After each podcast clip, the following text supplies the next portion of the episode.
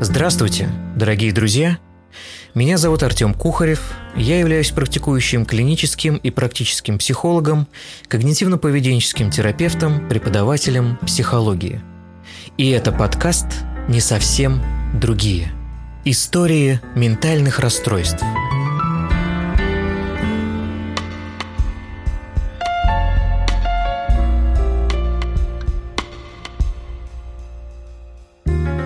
Слушайте подкаст на Яндекс Музыке, Google подкастах, Spotify и ВКонтакте.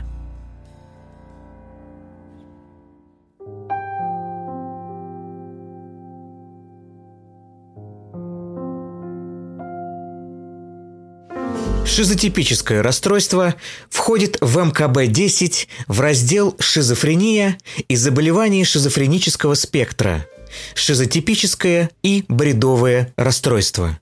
Тут стоит отметить, что шизотипическое расстройство и шизотипическое расстройство личности – это разные диагнозы. Шизотипическое расстройство личности относится к разделу расстройства личности в американской DSM-5, в то время как шизотипическое расстройство относится в МКБ к шизофрении, но по своей симптоматике не доходит до нее. Данное расстройство больше напоминает расстройство личности, нежели шизофрению. В новой МКБ-11 шизотипическое расстройство продолжает относиться к шизофреническому спектру. В американской DSM-5 входит в кластер A – тяжелые расстройства личности – в которые включаются параноидные, шизоидные и шизотипическое расстройство личности. В международной классификации болезней шизотипическое расстройство – это эндогенное заболевание, подразумевающее изменение структуры личности. Вообще до сих пор ведутся жаркие споры насчет данного диагноза – Многие коллеги считают этот диагноз помойкой, типа ВСД или остеохондроза, куда сливают все, что не могут диагностировать. Другие считают его устаревшим, пережитком советской психиатрии, потому как оно вбирает в себя огромное количество полиморфной симптоматики. Зачастую шизотипическое расстройство ставят там, где есть совершенно другое расстройство – Например, пограничное расстройство личности, которое до сих пор в нашей стране плохо диагностируется и считается модным, раздутым диагнозом. Или же когда у человека одновременно в анамнезе есть и органика, и невротические проявления, и расстройство личности. То есть вместо того, чтобы разобраться и поставить человеку пограничное расстройство личности, плюс избегающее расстройство личности – плюс коморбидные генерализованные тревожные расстройства, плюс социофобию, агорафобию, плюс паническое расстройство, плюс соматоформное расстройство, плюс ипохондрию и расстройство пищевого поведения и плюс субдепрессию, допустим, рекуррентное депрессивное расстройство, лучше поставить шизотипическое расстройство – манифестирует в разном возрасте и нет четкой привязанности к определенному возрастному отрезку.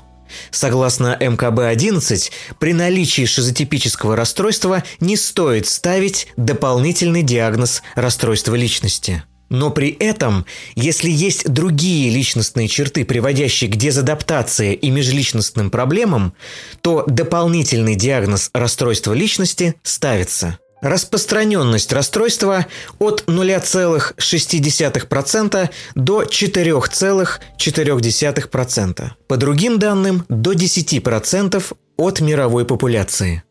Отличие шизотипического расстройства личности от шизотипического расстройства заключается в отсутствии при первом дефекта личности. Шизотипическое расстройство личности занимает промежуточное положение между тяжелыми психопатиями и шизотипическим расстройством. То есть, по некоторым заключениям, шизотипическое расстройство личности легче, чем шизотипическое расстройство. Люди с данным расстройством отличаются чудаковатым поведением, мышлением и речью.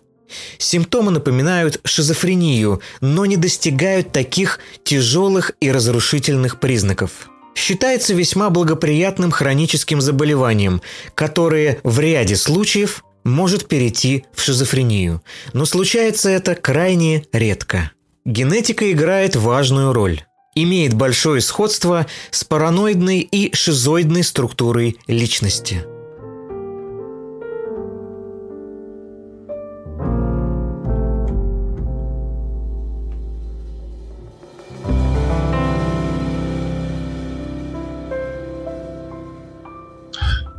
Меня зовут Иван, мне 39 лет сейчас. Э, вот. Диагноз мой на основе того, что было э, выяснено вот буквально на днях, э, это шизотипическое расстройство. Сам диагноз выносился на консилиуме, который собирался специально для меня вот буквально месяц назад, потому что я лечился у разных врачей, и разные люди мне выносили разные диагнозы. Угу. Поэтому, когда я попал сейчас в стационар, я находился на дневном стационаре, э, то очень настаивал на том, чтобы мне э, смогли уточнить точно мой диагноз, и э, поэтому был как бы собран, собрана конференция в медуниверситете, и там, собственно, с моим участием вынесли мне вот типическое расстройство. То есть это как окончательный такой диагноз э, моего заболевания.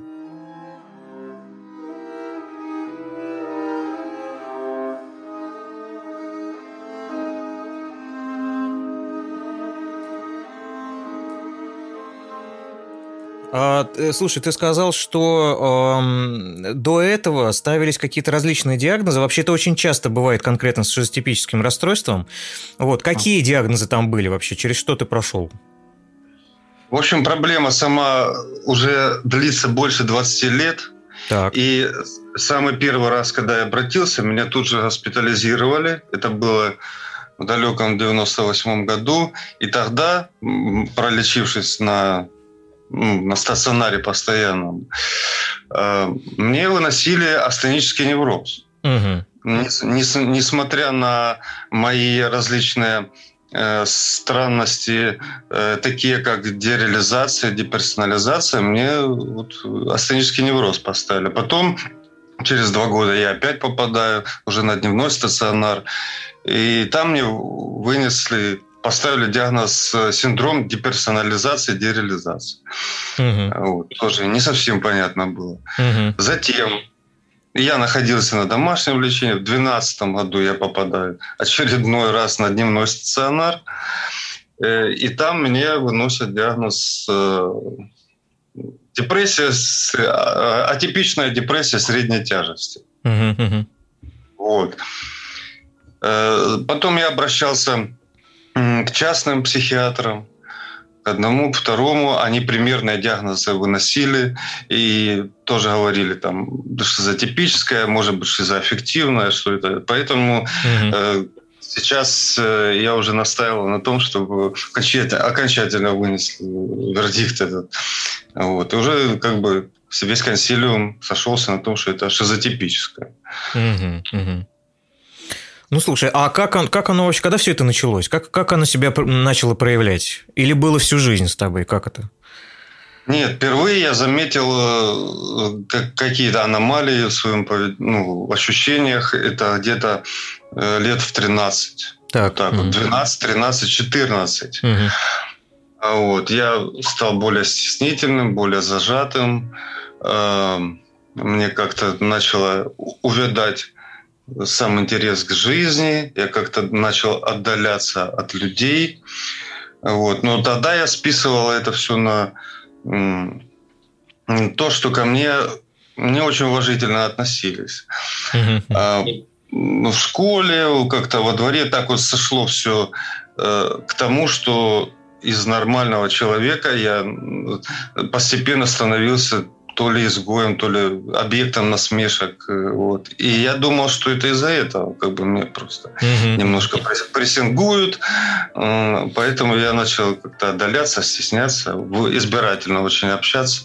Угу. Вот. начали проблема вот пошла чисто энергетического плана, то есть падение жизненных сил, если так в общем говорить, жизненной энергии, жизненного тонуса. Угу. Вот я мне с трудом я начал ну, вставать по утрам в школу, это уже там 10-11 класс. Пропускал какие-то первые пары. Потом и учеба, она начала постепенно как-то скатываться на худшие отметки. Uh-huh. Вот. Потом уже в институте, я поступил в медуниверситет, э, состояние все, ну, вот эта депрессия, как бы основная жалоба моя была, угу. это депрессия, как бы у меня не было других, кроме вот как вот такой прессинг внутренний. Э, и тяжелее, все тяжелее становилось жить, просто существовать. Тем более учиться в медуниверситете. Такой университет еще не самый простой. Ну да, конечно, это вообще и долгий, во-первых, и сложный. Да, и долгий, там даже здоровые люди. Да, да. Вполне. Вот. Э, поэтому, я не знаю, ну, надо сказать, что впервые вообще, это вот я вот тогда, когда обратил внимание, uh-huh, это было 13-14, но вспоминая все глубже, откатываясь назад в прошлое, я начал вспоминать, что первые как бы звоночки, первый звоночек это был еще лет в 11, так. Э, когда я впервые ощутил, когда я заснул, Э, произошло какое-то странное состояние, не то сон, не, не то реальность, в общем, как типа видение, какое-то трансовое состояние такое. Вот. Э, но это как бы из сна перешло вот в такое, я в каком-то пространстве якобы очутился, которое то очень сильно уменьшается, то э, расширяется до гигантских размеров. Угу. Вот и при этом очень сильный прессинг. Вот такое ощущение, что душа вот просто настолько каменеет, настолько тяжело mm. становится. Вот просто кол в душу вбивает. Вот каменная душа. Я так ее описывал. Вот это вот какое-то ощущение какое-то невыносимое невыносимая большой огромной задачи, что, вот, например, там э, тебе ставят задание там посчитать одного до миллиона, например, mm-hmm. вот за, за 10 минут, тут начинаю. Mm-hmm. То есть вот просто голова разрывается от непонятки. И вот эти вот сужения геометрики, что-то чего-то больше, чего-то меньше, какие-то энергии, какие-то вот такие вот духовные mm-hmm. э, менялись. Вот. Я при этом еще и прису... присутствовало шептание какое-то. То есть такой не, неясный шепот, типа ага. что-то такого. Что-то такого, как будто мне что-то навязчиво пытается э, какая-то толпа голосов донести. Но голос неразборчивый. Угу, И ничего не понятно, просто какой-то прессинг. Иван, прости, немножко тебя остановлю. А это было в голове или это было в ушах? Где слышал вот эти голоса? Ну, скорее, я не знаю даже, как это определить. Оно и было и в ушах, и в голове. Ну, ну внутри головы, скорее всего. Ну, то есть, все-таки внутри, не снаружи, да? Нет, я четко понимал, что это не внешний звук. Ага, понял. Угу, угу. Это явно не внешний звук, это вот э, как, как будто, как сказать, э, настолько много мыслей угу. одновременно проносятся, что они практически начинают озвучиваться. Угу. То есть есть вот навязчивое когда человек, например, очень сильно нервничает, он постоянно много думает, uh-huh. и, или там куда-то торопится, и вот он э, прибежал, сел, устал и начинает думать. И вот, вот эти мысли, они настолько долго, что они практически вот, э, это самое, чувствуются как, как звук, я не знаю. Uh-huh. Но вот было ощущение, как вот э, какое-то навязчивое шептание, вот это вот именно То есть вот именно как пытается что-то донести. Понял, так. Вот, э, при этом я тогда, помню, проснулся, ужасно испугался этого и побежал к родителям, в родительскую комнату. Они подумали, что мне сон приснился, угу. а на самом деле это, конечно, я сразу понял, что это не сон, это что-то со мной происходит, куда-то я попал. Mm-hmm. И такие вещи, э, такие вещи происходили редко, но иногда происходили и в течение 10 лет. Я точно знаю, потому что последний раз такой инцидент был 21 год. Mm-hmm. Тоже от переутомления. Я это связываю тогда происходило это, когда перед этим я сильно э, был возбужден каким-то хорошим или плохим действием. Я mm. был вовлечен в детстве, очень активно ну, действовал, гулял, там, прыгал, там, mm-hmm. такие вещи. Вот после этого это происходило. А потом 21 год активно можно было поиграть в игры, лечь спать. И вот оно продолжалось. Как бы. mm-hmm такого. Ну, 21 год это был последний раз, когда я помню. И то на тот момент это уже давно забытая штука. Так, так. Вот. А вот э, когда я рассказал вот это, мне тут же заподозрили шизотипическое. Поэтому, поэтому э, три стационара до этого я вот это никогда никому не рассказывал, потому что не, не считал это ну, нужным. Может быть, это какая-то ерунда, мало ли. Угу считал это значимым. А здесь оказалось это очень значимо. Да, да, это значимо, безусловно. Вот. Угу. Ну, вот поэтому сразу и диагноз вот такой вот решили поставить. Угу. Слушай, вот ты говоришь 21 год, а как дальше себя это проявляло? То есть какие симптомы были? Вообще что? Э, ну, самый главный фон – это депрессивный. Депрессивный. То есть, э, да, трудность учебы в институте, сложность просыпаться, ужасное стеснение, особенно на сверстниках, привели к тому, что я вот начал сдавать плохие э, как бы отметки э, в институте. То есть я учился там, например, на 4-5 закончил школу, а здесь на двойке скатился. И все это очень сильно давило. Э, и на... Когда это было? Летом с первого на второе угу курс, я помню, впервые ощутил дереализацию. Это угу. было, ну, э, не учебное время, но я не понимал. Я сначала думал, что это у меня с глазами. Так. Начал тренировать зрение, там, фокусироваться на точке, там, отдалять туда-сюда. Я не, не понимал. А вот. Потом это прошло. Три дня держалось. Ага, прости, а, а как она себя проявляла? Если можешь, конечно, рассказать, если тебя это не стригерит. Нет, нормально. Ага, так. Э, ощущение нереальности э, событий вокруг происходящих. То есть ты не веришь, э, что ты здесь находишься, как будто это сон или виртуальный мир какой-то. Угу. Виртуальная реальность такое, ну, похоже. То есть ты логически даешь себе полный отчет, что все хорошо, ты здесь, угу. но ты не, как бы не веришь своим глазам, в кавычках. Угу. То есть ты смотришь, и настолько притупленное чувство, именно это проявляется со зрения в первую очередь. Mm-hmm. То есть со слухом нормально все. Эм, что это происходит не на самом деле. Но, слава богу, само мышление, логика всегда меня выравнивала, понимая, что какой-то дисбаланс. Это явно mm-hmm. на самом деле, но почему-то вот так вот. Чем-то оно очень напоминает состояние опьянения, ну, такого легкого. Угу, угу. Вот. Когда ну, я не знаю. Нет, оно даже больше напоминает, когда человека оглушили. Mm-hmm. Ощущение, как будто большой тяжелой подушкой ударили по голове. Вот такое вот э, помрачение, когда кровь отливает от головы резко. Mm-hmm. начинается ощущение вот это, как, как будто вот как, как в мультиках, знаете, показывают там птички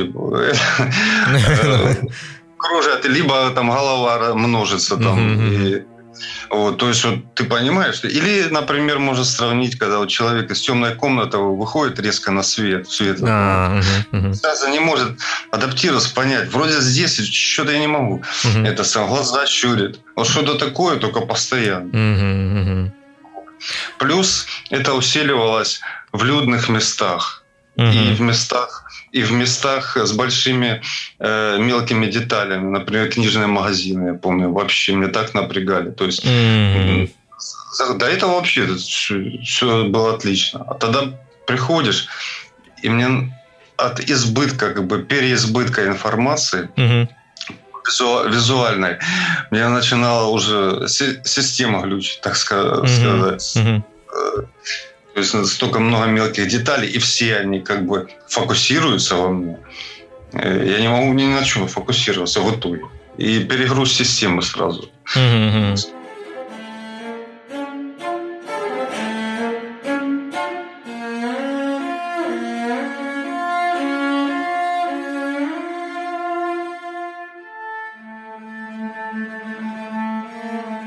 Раньше шизотипическое расстройство носило ряд названий. Непсихотическая шизофрения, велотекущая шизофрения, латентная шизофрения, малопроградиентная шизофрения, ларвированная, неврозоподобная или психопатоподобная шизофрения, бедная симптомами шизофрения, пограничная шизофрения, мягкая шизофрения, амбулаторная шизофрения или шизотипическое расстройство личности. Диагноз велотекущая шизофрения был не признан в мире. Хотя в России диагноз применяется до сих пор в некоторых регионах. Позднее велотекущая шизофрения была перенесена в раздел «шизотипическое расстройство». А, я немножко тебя чуть-чуть остановлю. Да? Во-первых, критическое мышление, ты сказал, оста- остается все-таки. Да? То есть ты понимаешь, что с тобой происходит, понимаешь, что это что-то такое да. творится, да, это во-первых. А во-вторых, сколько у тебя это может длиться? Вот как ты это замечал? Ну, допустим, хорошо, в магазин я понял, да, то есть ты входишь в магазин, очень много полок, очень много перегруз информации, голова начинает тупить, uh то есть даже, даже болеть может быть, бывает она болит даже в этих состояниях, вот, и все там двоится, троится, короче, уже не понимаешь, что где лежит, вот, но сколько в твоем случае она, вот это состояние может длиться?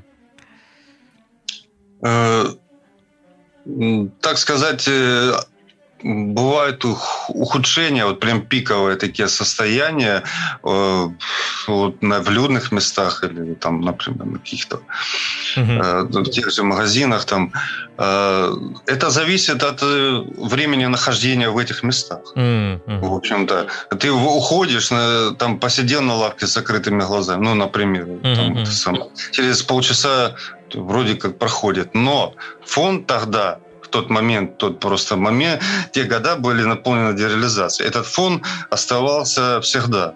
Угу. И в каких-то значимых случаях он подскакивал просто до невероятных высот. Например, когда вызывали к доске, когда я не подготовлен, Угу. Очередной позор терпеть, когда ты не выучил а, это самое. Вот здесь вот выплески адреналина или кортизола, я не знаю, происходило угу. такое, что голову сразу дереализация там, и головокружение, все. Угу, угу.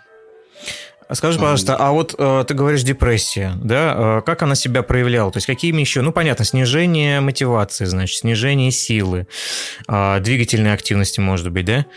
Вот. Как еще? Может быть, какими-то телесными э, проявлениями? Как это в твоем случае было? Ну, что говорить, например, о духовных, я так разделяю просто физически и духовное. А в духовном плане снижение интереса к жизни, ощущение, что Э, все плохо. Вот просто все то, что, там, где ты находишься, то, что ты видишь, то, что ты слышишь, угу. все тебе так не, не нравится.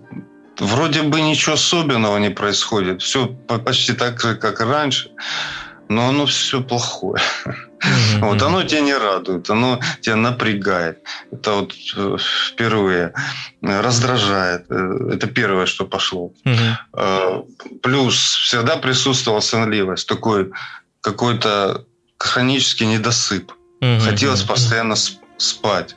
Я же говорю, что и в старших классах школы я с трудом э, просыпался. И в мединституте я лекции постоянно прогуливал из-за этого. Э, и когда сидишь на лекциях, э, на, на парах, там, например, в перерывах, поставь голову на парту mm-hmm. и ждешь, когда начнется следующий урок. То есть ну, такой отток энергии. Mm-hmm. На физическом плане начало проявляться, вот, как будто человек реально начинает сдавать энергетически. Это я начал худеть. резко. То есть э, родители отмечали какую-то ненормальную худобу, угу. прям ребра видны были. Начали э, ухудшаться зрение, э, портятся зубы, хотя я следил за этим. Угу. Физической активности, ну, я как бы выполнял свои обязательства по, по учебе там. Угу. Ну вот физически именно так. Э, это сколиоз пошел, например, то есть осанка какая-то. Так. Вот угу. в, такой, в таком виде в основном это какие-то мешки под глазами. Угу. Вот такого плана. Угу. Слушай, а вместе с депрессией была ли тревожность? Естественно. Тревожность и, и вот это отток энергии постоянно присутствовала сонливость, тревожность. То есть ты просыпаешься, угу. и начинается день с того, например, в школе, особенно в медуниверситете, э, что ты начинаешь тревожиться за, за то, как ты сможешь э, этот день прожить. Угу. Просто э, как ты пойдешь, как ты будешь общаться, как, как будешь отвечать или наоборот, позорясь, не отвечать. А, вот. На людях, на сверстниках я настолько отошел от этой тревожности, от социофобии уже тогда развившейся, mm-hmm. что я как бы сидел на задних партах и помалкивал. У меня были, был там, ну, друг, не друг, там, вот, общение, ну, даже в группе удивлялись, почему такой закрытый, в общем-то. Mm-hmm. Вот. А меня трясло всегда. Я чувствовал, что я не дотягиваю до этих людей. То есть такое внутреннее ощущение было, что я как бы остановился в своем э, развитии, как бы mm-hmm. созревании, а все остальные пошли вперед. Я внешне даже начал отличаться от других. Точнее, я видел, что ну как бы все относительно. Я видел, что я нормально, а вдруг люди становятся взрослыми дядями и тетями. Mm-hmm. Вот, мои сверстники. Я чувствовал себя крайне дискомфортно уже от этого. Думаю, да что ж такое. А, вот. И из-за того, что я чувствовал свою инфантильность, я давал полностью себе отчет, что я абсолютно не дозрел, что я вообще в детстве застрял. А, я как-то отгораживался от этих общений. Они веселились, они радовались. Я всегда сидел напряженно, особенно когда вызывали к доске или спрашивали. Угу. Вот я говорил, что выплеск какого-то гормона, типа кортизола или что-то в животе такой сильно происходил, что как удар, поддых такой. Угу. Начала кружиться голова, тахикардия дикая, и тому подобное. Вот они как раз телесные симптомы, да, я про них тебя и спросил.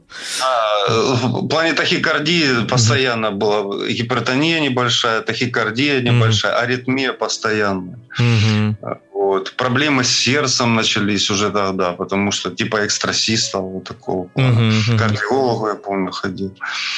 А, вот. Ну, карди... всякие кардиологи и тому подобное не находили сильных отклонений. Mm-hmm. Ну, так, в рамках нормы у всех бывает, ничего особенного. Там рибоксин попей. Ну да. Угу. Ну, я помню, после первого этого стационара я уже ходил там с таблетками валидола, там 18 лет. Угу. Потому что опасался. Ну, то есть уже что-то приходилось там немножко принимать, чтобы успокоиться как-то, да? Да, потому что прям, ну, вот, вот эти вот э, состояния, они выражались э, в сердечных каких-то.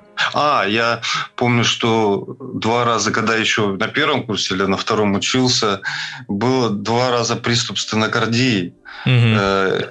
Я не, на экзамен очередной раз плохо подготовился, я очень старался. Mm-hmm. Когда я проснулся, боль в сердце была такая, что вызвали скорую. В итоге я на экзамен не пошел mm-hmm. приступ купировали. Э, вот. А второй раз, тоже когда я госпитализировался во вторую больницу, э, тоже настолько был напуган тому, что рассказывали про эту клинику, что там люди с бредом, с галлюцинациями. Я, я опять э, с приступом стенокардии mm. вызывали скоро. Mm-hmm. Ну, в общем, любое мне выводило вот в такие состояния, что и голова кружилась, и реализация тут же, сразу же, не заставляла себя ждать. Угу, угу. Сердце и все. Угу.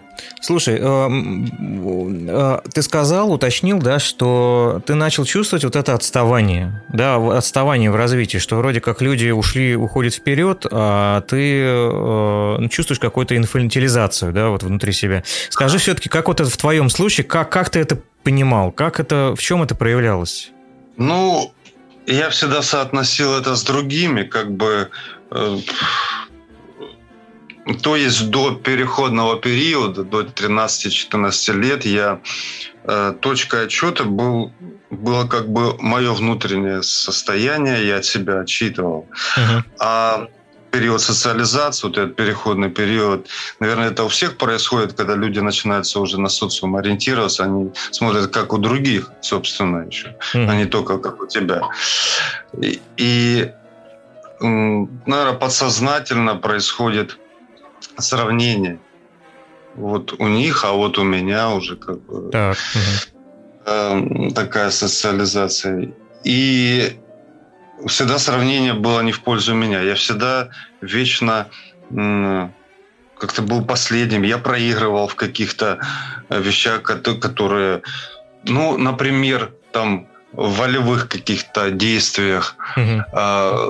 когда в переходный период хочется проявить свою волю, особенно парням, я всегда на последних ролях, всегда как бы я проигрывал. Потом а, женским, э, ну, когда другие начали встречаться с девушками, я чувствовал, что я этого просто очень сильно стесняюсь и видел, что те достаточно уверенно это делают. Угу. А я даже потанцевать э, стеснялся, медленный танец угу. с девушками. То есть все уже это, а я еще либо одинаковый со всеми, либо в коллективе самый старший ну, на год, на два. Угу.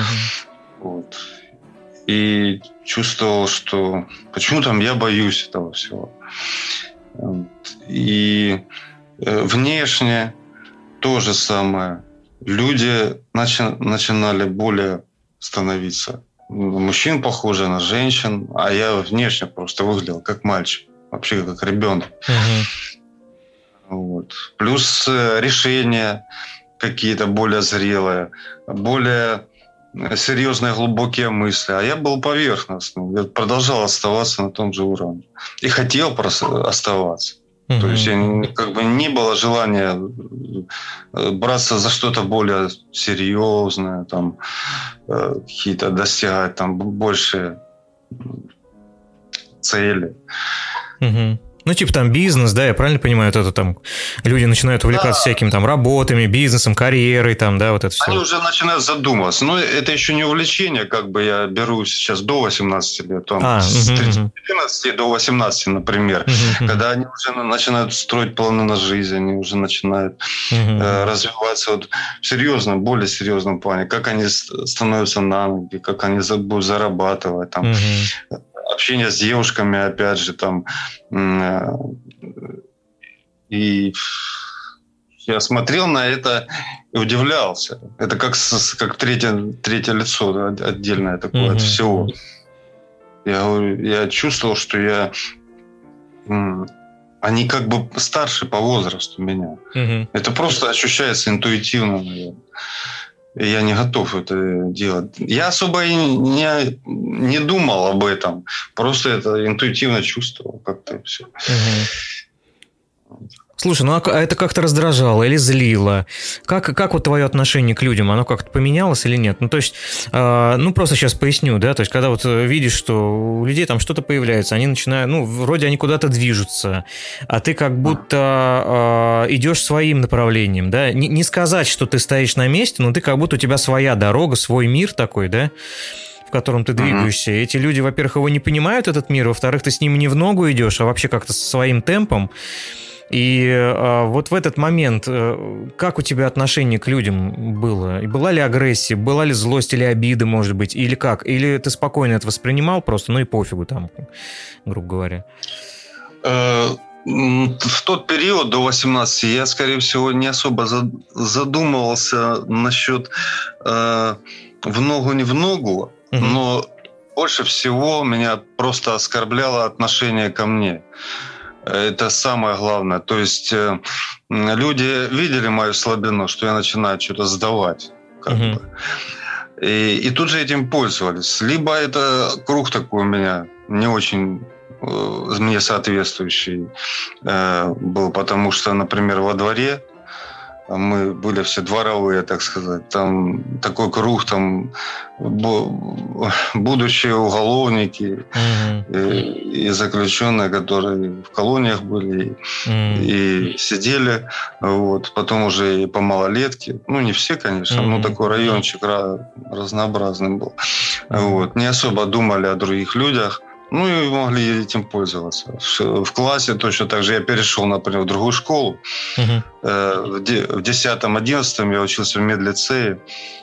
Mm. Я когда туда попал, я сразу нахохлился так, ушел в себя, потому что увидел более зрелых людей. Mm-hmm.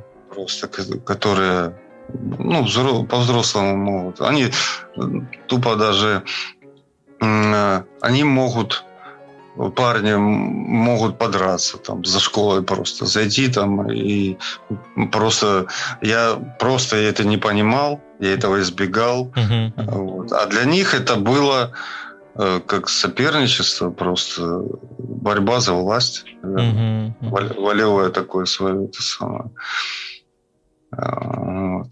какие-то ну, свои игры да какие-то свои разборки да Разборки, игры, да, mm-hmm. наезды, но это как у них как игра, наверное, была. Для меня это просто крах.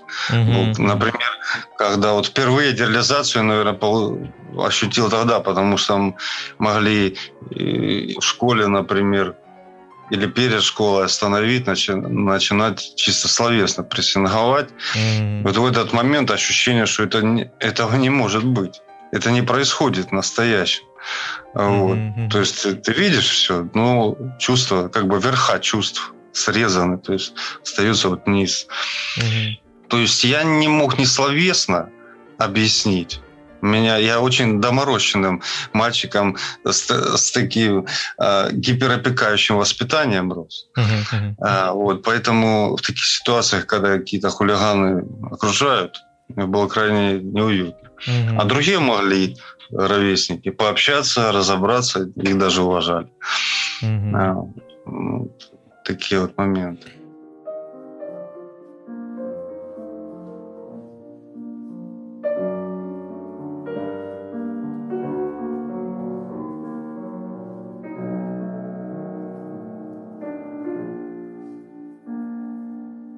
Шизотипическое расстройство развивается медленно, в течение многих лет, Постепенно снижается инициативность, мотивация, воля, продуктивность, как физическая, так и психическая. Появляется паралогичность, парадоксальность суждений. Симптомы в самом начале напоминают невротические расстройства, что приводит к неверной диагностике и лечению.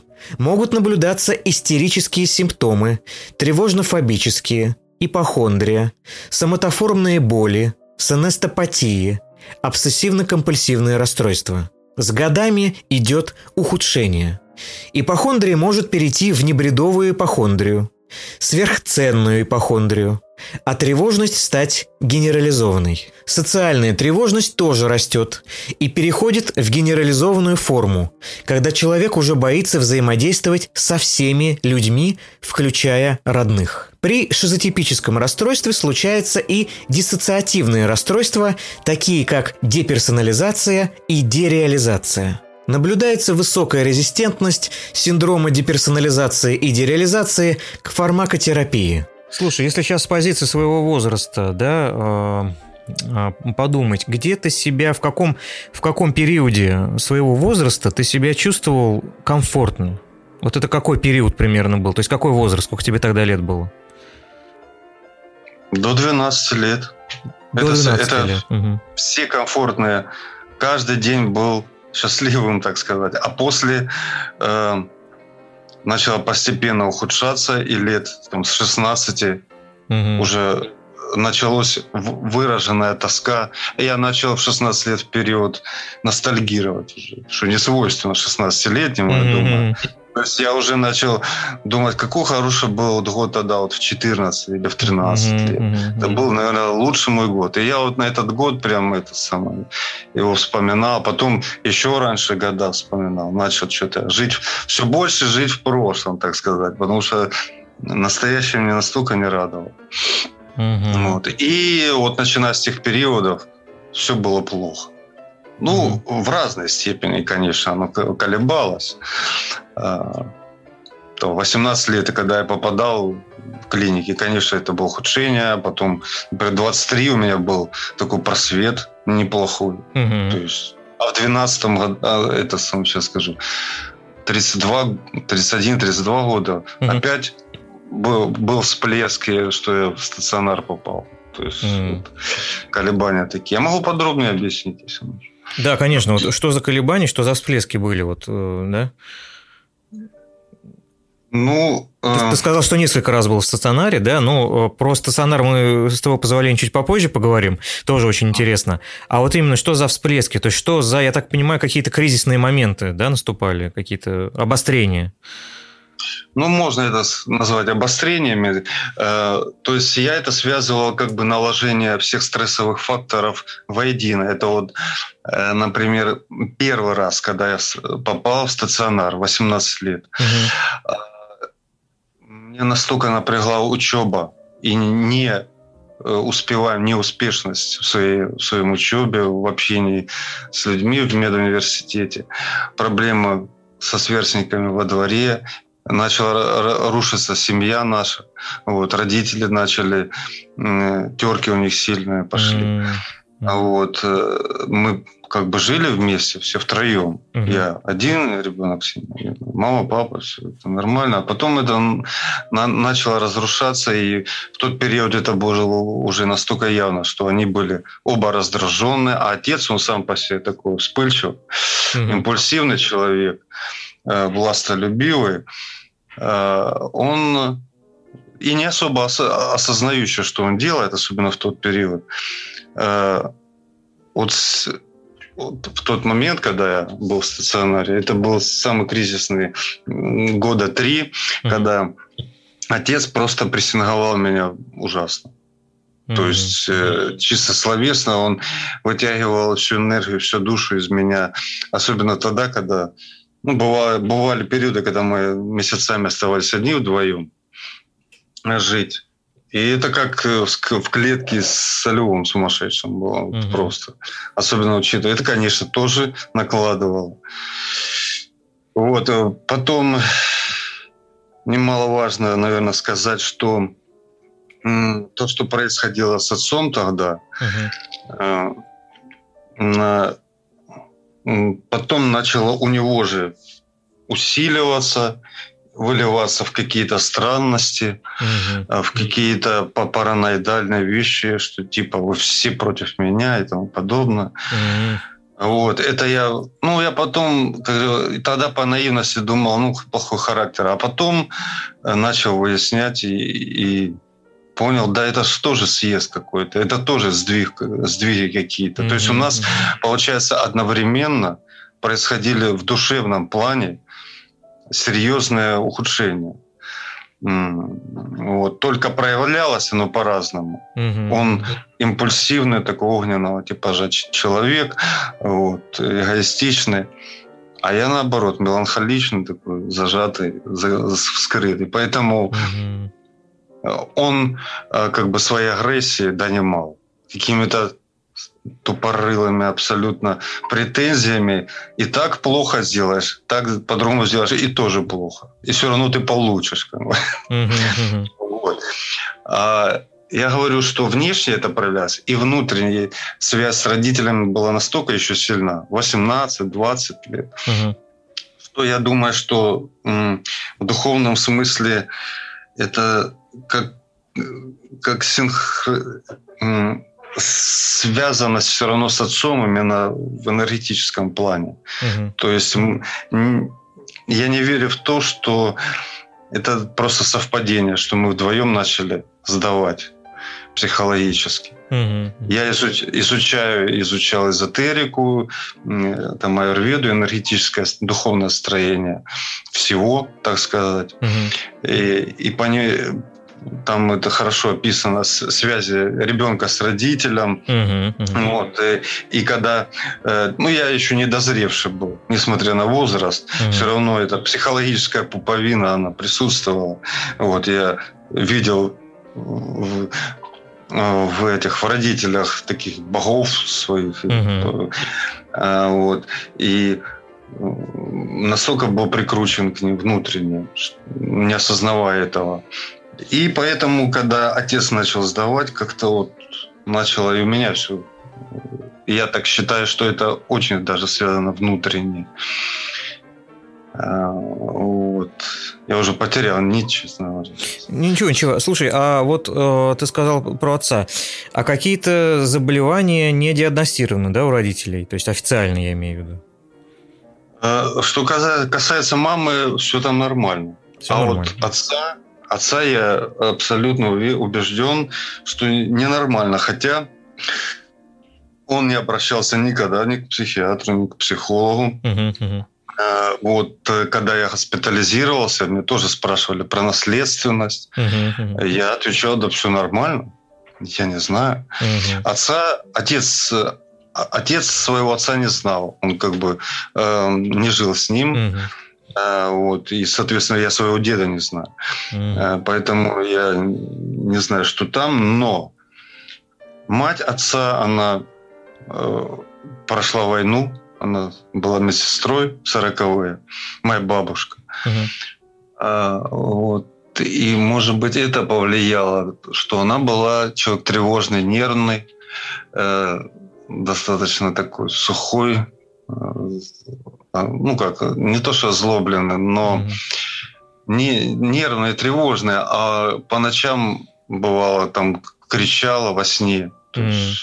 такие вещи вот могла вспылить там что-то взять там тряпку какую-то uh-huh. что ей не понравится начать там хлестать ее ну что-то такое вот а отец в свою очередь он был не принят матерью, так скажем, э, мягко сказать, и отдан был на воспитание своему дедушке и бабушке. Uh-huh. Вот, поэтому с матерью не жил, и отношение к нему было э, очень холодное и, и такое строгое. Uh-huh. Вот. То есть начало жизни у отца тоже было не очень. Не, не то, что тоже, а просто. Uh-huh. Вот. Я думаю, что вот это все вместе повлияло на формирование его, и как-то перешло оно там генетически, видимо, угу. и психологически, и, потому что ну, все абсолютно отмечали странности отца. Э, это не только мое наблюдение. Мама, угу. бабушка с дедушкой по маме линии, все друзья отца. Это отдельно, конечно, может долго про отца рассказывать, какие у него там странности, мягко сказать, были. Но он тоже не уживался с социумом. Его на, на работе как-то не, не очень кон, конфликтовал постоянно. Угу. Вот. И я считаю, что однозначно у него и сейчас есть отклонения. И тогда оно, естественно, было. Просто оно вы, выразилось со временем проявилось. От неблагополучных времен, там времена 90-х, когда он работу терял, и семья расклеивалась. Ну вот, как спусковой крючок был, произошел такой. Угу.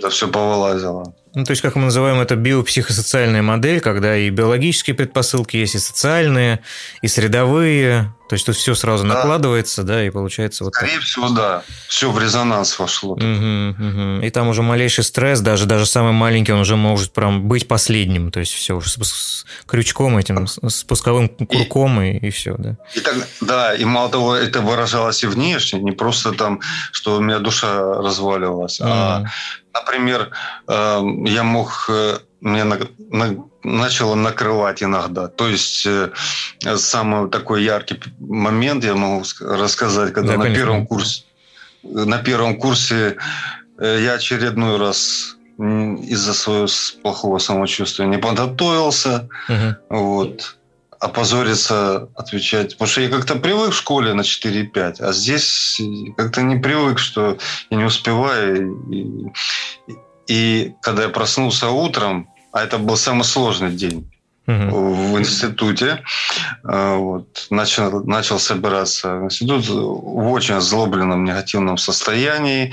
И в итоге э, я сидел на кровати, и мы с мамой как-то поругались, там начали, начали эти учебники собирать, что я начал швырять учебники, ударил там два раза головой, фу, головой, рукой об пол, угу. И сломался мизинец.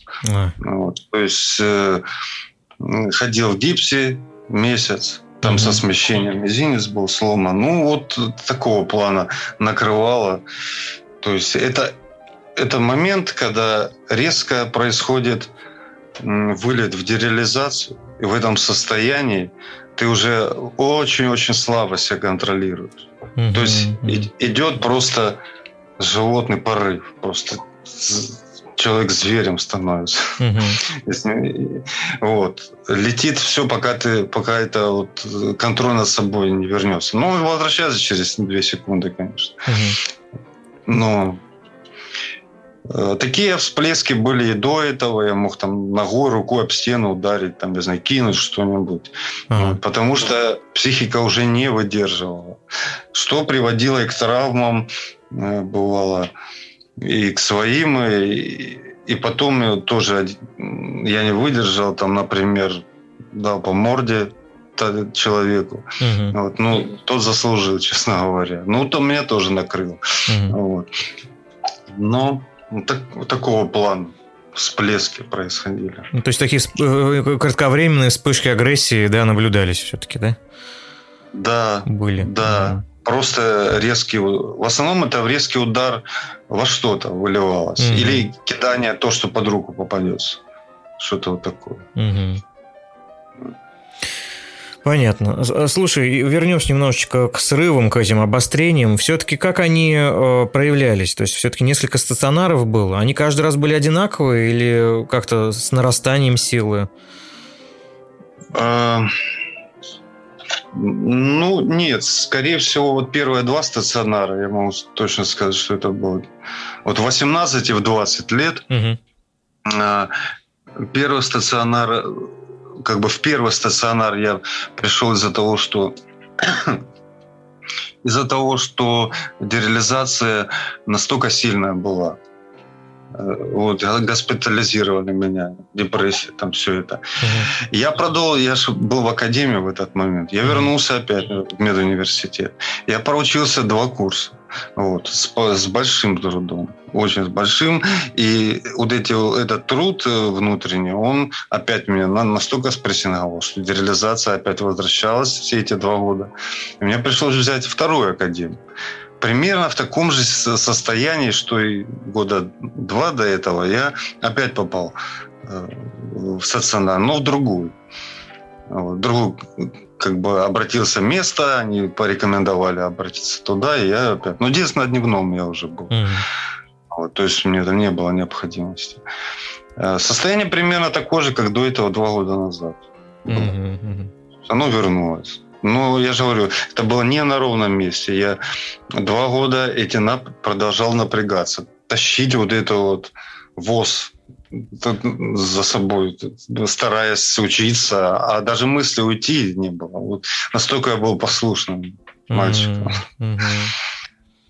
Ну, то есть, я так понимаю, накапливалось, накапливалось, накапливалось, да, и с какой-то периодичностью прям накрывает все, прям капитально. Происходит срыв, а, да, и... Да, не, это глобально. Просто есть фон, а есть локальные uh-huh. какие-то э, всплески. Uh-huh. Вот как, когда годами оно накапливается, ну год, там, два, ты терпишь, терпишь, стараешься, стараешься. Конечно, этот фон поднимается.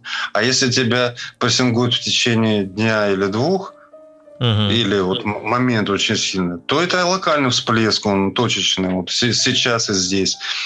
Э, ты взрываешься, начинаешь вот, там в удары, какой-то крик, ну, в основном удар uh-huh. выражается. Но это быстро проходит. Uh-huh.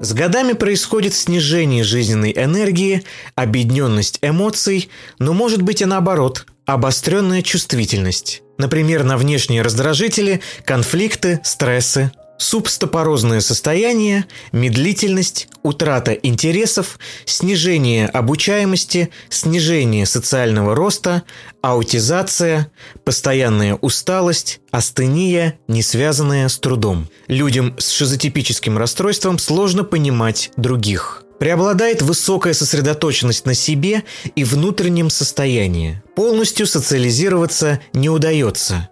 Мир не понимает их, а они не понимают мир. Существуют также сложности в эмпатии и эмоциональной реакции на других людей. Например, чей-то плач может раздражать или пугать. Радость вызывает недоумение, злость или грусть. Нередко люди с шизотипическим расстройством увлекаются эзотерикой, колдовством, мистикой. Также очень обострено чувство несправедливости. Э, слушай, ты сказал про все-таки социальную тревожность. Вот э, если можешь, расскажи поподробнее. То есть как, как началось понятно, да, внезапно стал понимать, что там ну, от людей, от общения с людьми тревожишься, стал садиться на задние парты.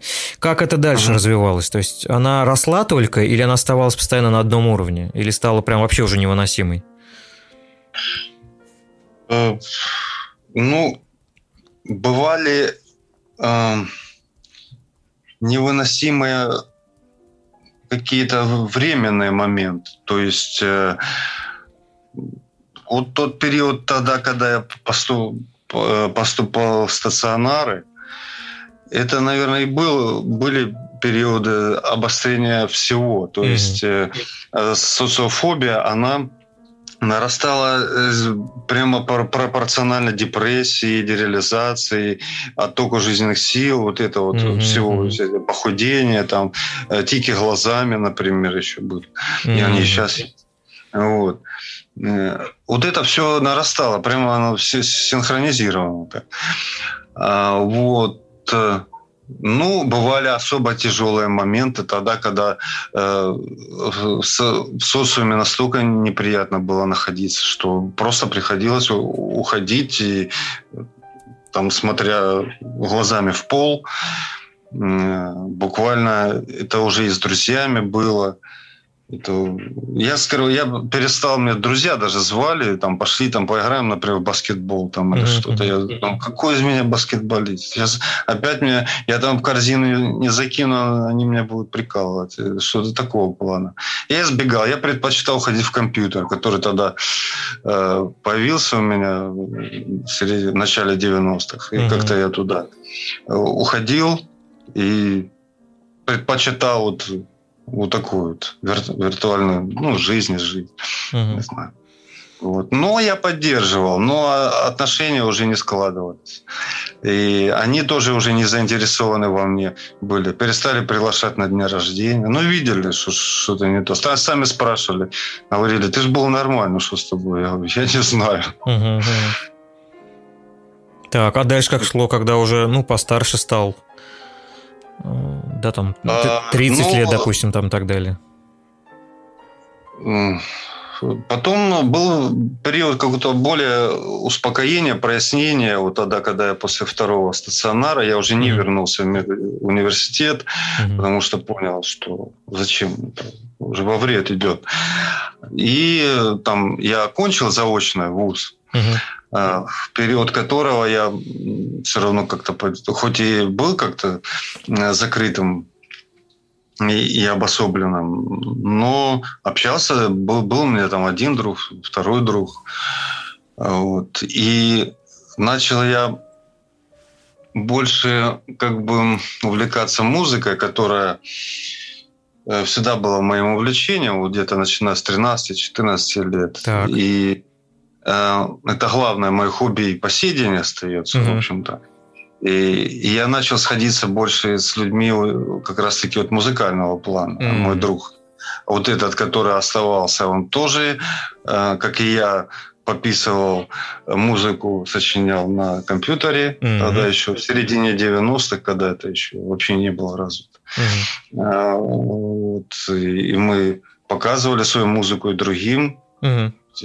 Вот, и на этом мы сошлись, так вот, мы с, с этим товарищем уже и в группе вместе играли, и как-то с другими музыкантами познакомились. И вот, э, вот эти вот успехи э, в обычной жизни, так сказать, и реализация своих каких-то мечт, задумок, э, успехи именно в этом плане меня поднимали этот фон депрессивный, то есть проваленный этот.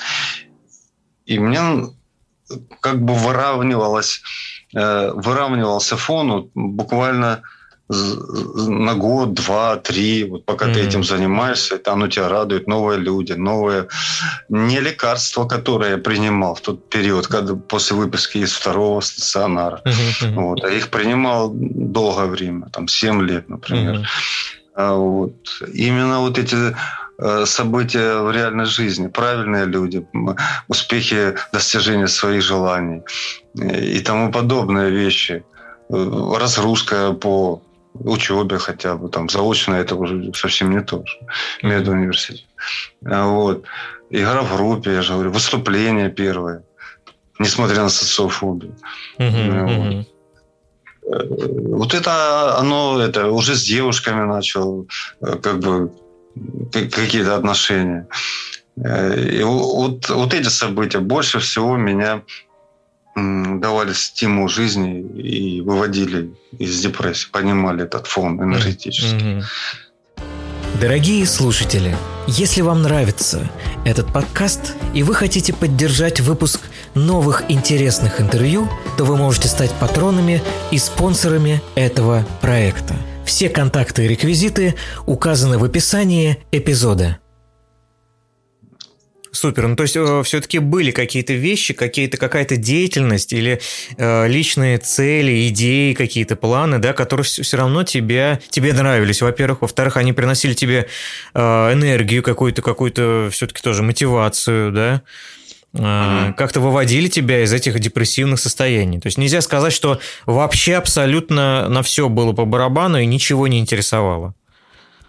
Да, в первую очередь э, самый главный интерес и энтузиазм огромнейший в те годы особенно был это компьютерная музыка. Угу. Я сам закончил музыкальную школу, Mm-hmm. И до музыкальной школы я там играл на балалайке, так mm-hmm. выступал там в филармониях. Это круто. Э, я был один из, из лучших у того Э, преподавателя, как он отмечал. Угу. Но это было просто как родители отдали. Ну, понятно. Э, я ходил, ну так, нейтрально угу. к этому относился. Вот. Э, но, тем не менее, выступал, я говорю, в филармониях и сольно, и все это было классно. А, но интерес этот сам проклюнулся где-то вот, когда познакомился с электронной музыкой, с компьютерной. И тогда все ушло в это.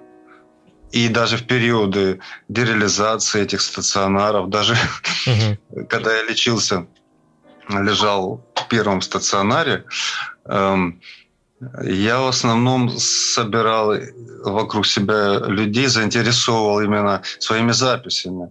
Э, которые сделаны были с компьютером, моей, моей музыки, и там я магнитофон принес в палату и, и mm-hmm. ставил. Они все, конечно, очень обалдевали, как бы им нравилось. И потом с двумя из них э, даже музыку пописывал у меня уже дома. То есть вот таким образом как-то я вот соединял именно на этой, на творческой основе. Mm-hmm. Музыкальной. И вот э, тогда пошли вот эти вот живое, ну, живое выступление, ну как, они не живое, просто игра уже в группе, в настоящей, угу. знакомство с музыкантами, и помимо того, что они музыканты, они становились моими друзьями, в общем-то. Как-то на одной волне, это, это проще просто. Как-то музыкант музыканта понимает и, и в бытовой жизни лучше. Uh-huh, uh-huh. Вот. Э, ну и все, и мы как-то решили, не только же в музыке, а просто ездили куда-то.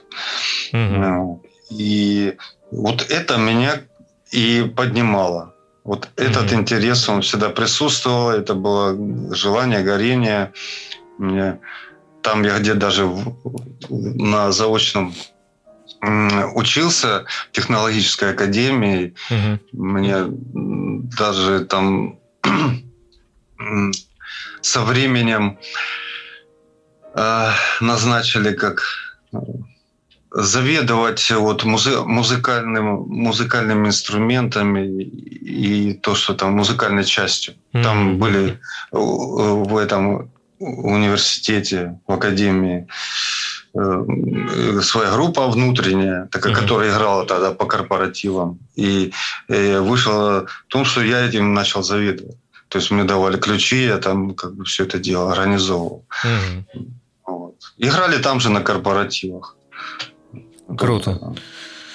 Ну, слушай, э, то есть все-таки, э, если у тебя было какое-то недопонимание с остальными людьми, в, основном, в основной массе, да, то все равно uh-huh. у тебя находились, да, я так понимаю, на пути твоей жизни э, люди, с которыми ты был на одной волне, тебе было с ними комфортно, приятно, и даже что-то мог творить, делать, да, жить и адаптироваться, ну, так скажем даже. Так, да, так скажем, тревожность, она всегда на людях э, сохранялась, но, угу. с, но в разной степени, конечно. Угу. С, и если были люди, которые друзья, или там мама, например, ну, ближайшие, угу. конечно, там тревожность была, но, но, но минимальная. Угу. А были люди, которые очень сильно в разной степени. То есть тревожность все равно она выражалась по-разному, да? То есть как... я так понимаю, что она избирательна была. То есть где-то она была сильная, где-то она все-таки поменьше. Естественно. Ну, я думаю, что это у любого человека. С одним он более комфортно себя чувствует, а другим напрягается, прямо трясет. Угу, Почему? Угу.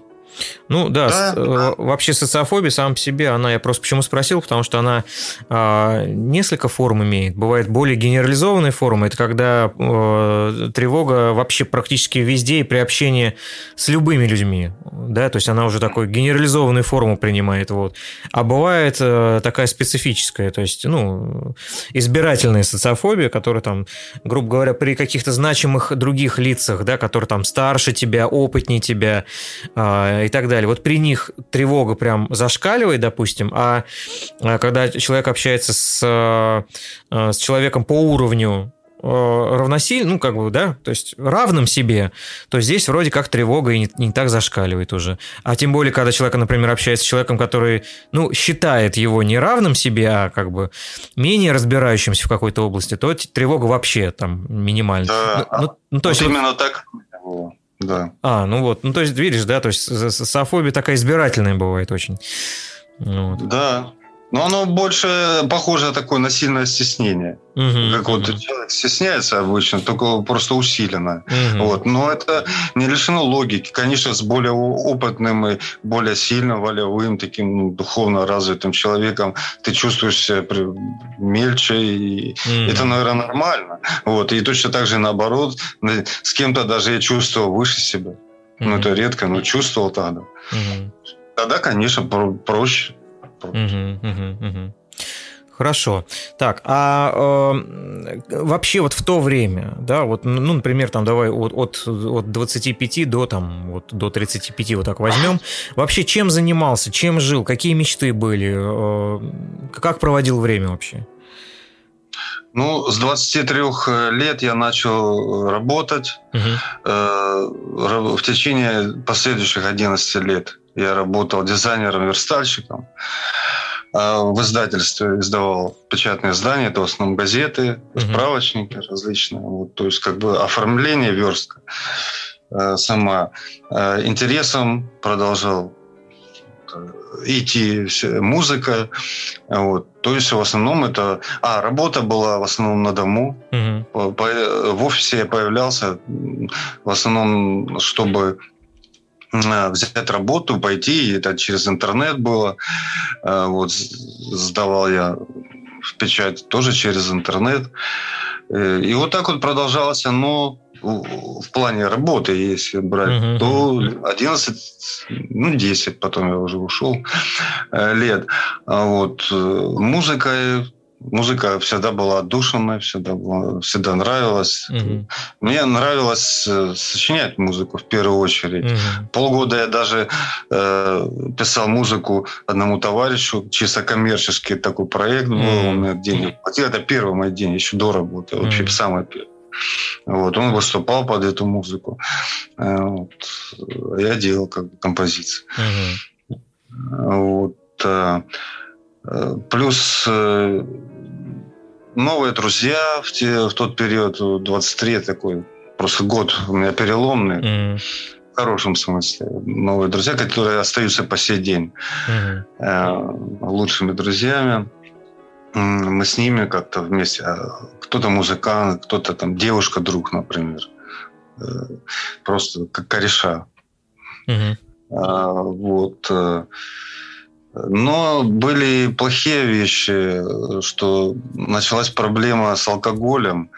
И вот э, компании, в которых э, мы собирались, мы часто просто праздновали. А потом эти праздники слишком зачастились. Но это было пиво чисто. Вот. То есть э, все это, конечно, весело и забавно, но дело в том, что э, моя тревожность и напряженность э, из-за повышающейся нагрузки на работе, из-за каких, ну, наверное, лекарственных действий, а я продолжал там что-то принимать. Я могу объяснить потом. Да-да-да. Вот а этот самый выливалось то, что я и все-таки социофобия она оставалась, и на друзьях я все равно стеснялся, mm-hmm. это чувствовал их превалирование. Mm-hmm. Всегда как-то чувствовал себя вторичным очень. А, вот, ну, а через посредством пива вроде и общаться, эта коммуникация улучшается. Вот. Mm-hmm. Жизнь как бы налаживается, как говорится. Mm-hmm. Вот. И вот это настолько зачастило, что я начал прибегать уже э, к самостоятельным посиделкам. Просто работаешь, и, mm-hmm. например, после работы сдал в печать, пошел там э, полторашку выпил, там, mm-hmm. например. Ну, это чисто пивной. И вот это увлечение пивом вылилось в итоге с годами в пивной алкоголизм. Mm. Вот, и, мне, и это была проблема, и она не была, она и сейчас частично остается. Mm-hmm. Вот, но это было просто... Я допился до такого состояния, что и пить уже не, не хотел, и не пить не мог. То есть mm. я понимал, что надо что-то делать серьезно, иначе я просто себя загублю сильно. Mm-hmm. Вот. Угу. Ну, вот, э, к сожалению, эти корпоративы, а на работе там тоже э, это такая тусовка собралась, угу. молодежный коллектив, у нас малый бизнес был, э, и там человек 10 всего, и там как бы менеджеры, девчонки в основном. Угу. И мы собирались у меня все. Все mm. любили собираться у меня. И я любил собирать. Но я, я любил, я хотел вообще. То есть это как социофобия. Просто когда человек хочет а, общаться, он очень любит общение, но оно почему-то его напрягает. Mm-hmm. То есть хочется, но колется. И mm-hmm. чтобы не кололось, приход, приходилось принимать пиво, так сказать. И это все поддерживалось другими. Ну, вот. угу. Поэтому своя тусовка была на работе, и среди людей своих э, друзей. И вот это все больше и больше. И в итоге настал момент, когда я без пива вообще не мог ни дня прожить. Угу. Причем без большого количества. Угу.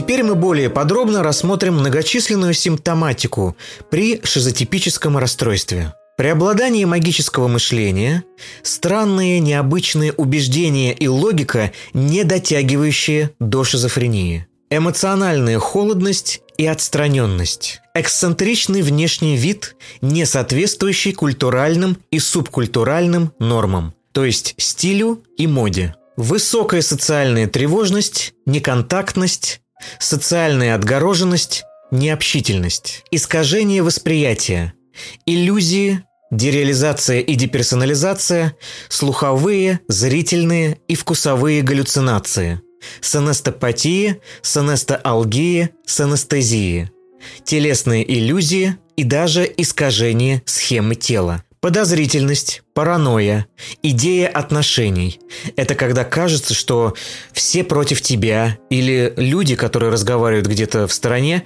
обязательно говорят именно про тебя. Квазипсихотические эпизоды, стереотипное мышление, сверхдетализированное метафорическое мышление, философствование, вычурная речь с эпизодами соскальзывания, иногда обрывом логической цепочки, но без выраженной разорванности. Навязчивости, руминации, без ощущения их чуждости.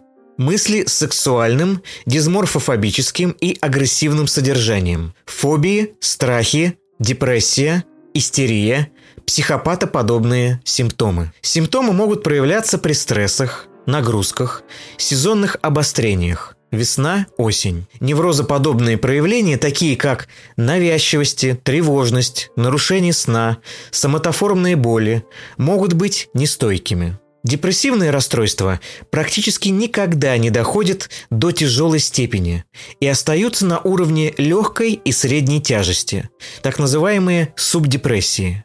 Бред и психотические симптомы могут появляться, но длятся не дольше одного месяца. Все перечисленные симптомы вызывают серьезную дезадаптацию в семье, карьере, социуме. Людей с шизотипическим расстройством могут досаждать постоянные боли в теле. Из-за этого они ходят по врачам, обследуются, но те ничего не находят. Вследствие этого растет ипохондрия. Телесные боли продолжают досаждать, чувствительность тела у людей с шизотипическим расстройством очень высокая, и потому растет подозрительность, мнительность, сомнение во всем, недоверие к специалистам. Все эти симптомы и критерии должны наблюдаться в течение 2-4 лет для постановки диагноза. Так, а отношения у тебя как там, с девушками как складывались? Да, вот в тот период э, там первые отношения были, там и вторые, и третьи, то есть как-то так получалось, э, что ну, за, за всю жизнь я встречался с разными, угу. ну, если так сказать, точно ну, девушки, если так брать, там, ну, ну, с двумя там серьезные отношения были, а несерьезные, ну, чуть с большим количеством. Угу. Так. Угу. Вот. Э, Ты не жена, да? То есть сейчас э, надо... Нет, я не женат, я угу. не был никогда. Угу. Вот как бы вот так вот. В основном это было несерьезное, но отношение. Угу. А серьезных... Э, ну, с моей стороны, конечно, это было несерьезно. Но с их вот две девушки, я же говорю, что это можно назвать серьезными с их стороны. Ага. Я, я пытался со второй действительно уже сделать что-то серьезное, но состояние здоровья настолько тогда уже ухудшалось, это уже был там, 13 вот, там, 12 mm. что я понимал, что я не, вы, не, вы, не вытягиваю даже себя, какая семья там. Надо с собой сначала разобраться. Я сам на ноги не могу себя поставить. Mm-hmm. Этот алкоголизм и тому подобное. Mm. А я сам перфекционист э, по, по своей сути и, и э, вижу все-таки семью э, чистую и здравую. Я, mm-hmm. Пьяные отношения это абсолютно не приемлю. Я понимаю, что я в просадке. Надо себя сначала восстановить, а потом уже создавать что-то нормальное. Mm-hmm. Mm-hmm. То есть, как бы, слава богу, здравомыслие у меня всегда присутствовало. Угу. Я никаких таких серьезных ошибок в жизни не совершал, ну, кроме как вот алкоголизма. Угу, угу. Угу. Слушай, э, очень интересно послушать было бы по поводу стационаров. Ты сказал, что лежал, да, несколько раз. Вообще, как лежалось? Как впечатление? Вот э, чем бы хотел поделиться вот лично? Вот. Ну, первый раз я лег, я как бы принял просто решение родителей, бабушки, и я согласен был. Я mm-hmm. не сопротивлялся, я э, был напряжен, конечно, там поначалу, но тем не менее. Mm-hmm. Но начал избирательно общаться с людьми, э, с одним, с другим, там в палате, ну и вообще в больнице. Вот. Это была клиника неврозов. Это, конечно, не, не отделение для сумасшедших. Так, угу. вот. Это была частная клиника или государственная? Нет, это, это государственная. Это при медуниверситете была. А, ага, понял медуниверситетская. Ага. Э, вот. И я там с, с ними познакомился. Ну, это было, конечно, да. На, на расстоянии вытянутой руки. То есть я не был э, там, естественно, душой компании. Я, я был как-то больше сам по себе. Но избирательно один, другой, третий. Опять же, на, на почве музыки, например, интереса. Ага. Это самое. Я же говорю, мы пару, несколько раз с одним пытались у меня дома музицировать, другой там тексты писал для mm-hmm. музыки. Mm-hmm. Были вот э, на этой почве, ну, было объединение. Так. А, то есть мне не напрягало. А потом даже, честно говоря, я там пролежал два с половиной месяца. Угу. Вот. Ну, я домой уходил, там можно было все это, но я уже не хотел выписываться, настолько я уже сдружился, что ли. Угу домой попал, и мне стало что-то грустно, стало не хватать. Вот. А в плане лечения, э, лечили меня, это в основном антидепрессанты. Угу. И, ну, если это нужно, я могу объяснить. Можно, ну, да, какие, конечно, можно. Угу. Лекарства. Ага. Вот. Э, тогда это был 18 лет мелипромин, угу. кавентон. Вот, это капельно. А, плюс э, э, какие-то лекарства, я не помню, такие, но они мне не очень тогда объясняли, что это. Uh-huh, ну, это мелипромин, кавентон. И когда поняли через месяц-полтора, что оно ничего не дает, предложили мне инсулинотерапию. Вот. На тот момент угу. я, отказ... я как бы согласился, потому что не знал, что это такое. Угу. Вот. Не знал. Ну, я, наверное, не пожалел, потому что э, до шока мне не доводили. То есть у меня была сильная э, доза э, они поднимали постепенно, я просто лежал там 4 часа с утра. Mm-hmm. Потом они приходили, э, значит, выводили глюкозу, пирацетамом из этого состояния. Mm-hmm. Вот. Ну, это, это было тяжелое состояние, тяжелое. Слабость усиливалась во много раз. То есть уже потеть начинаешь и бледнеть. И, то есть вообще сознание настолько... Теря... Не засыпаешь, именно теряешь сознание. Mm-hmm. Гликемия дичайшая. Mm-hmm. Ну, протерпел я ж, надеялся на результат. А результата, к сожалению, сильного и не было. Uh-huh, uh-huh. Реализацию они как бы меня сняли. Ну, так сказать, чтобы прям вылечили.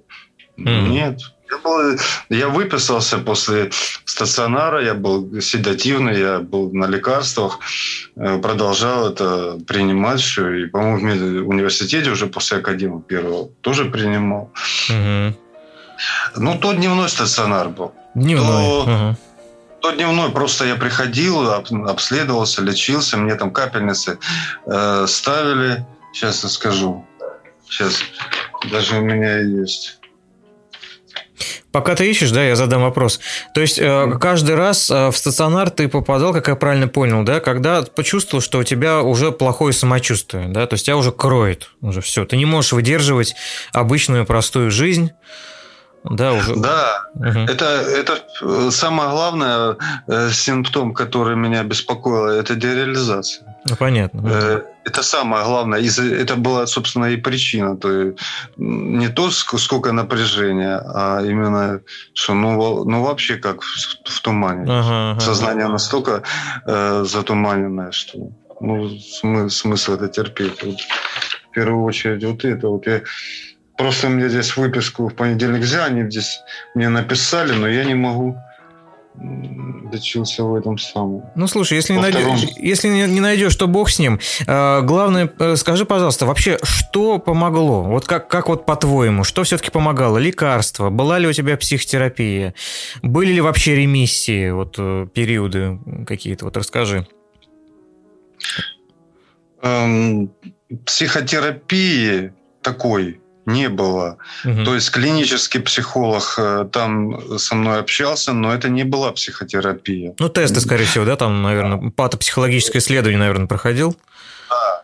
Но, к сожалению, эм, никакие лекарства я не могу сказать, что что-то мне помогало. Угу, угу.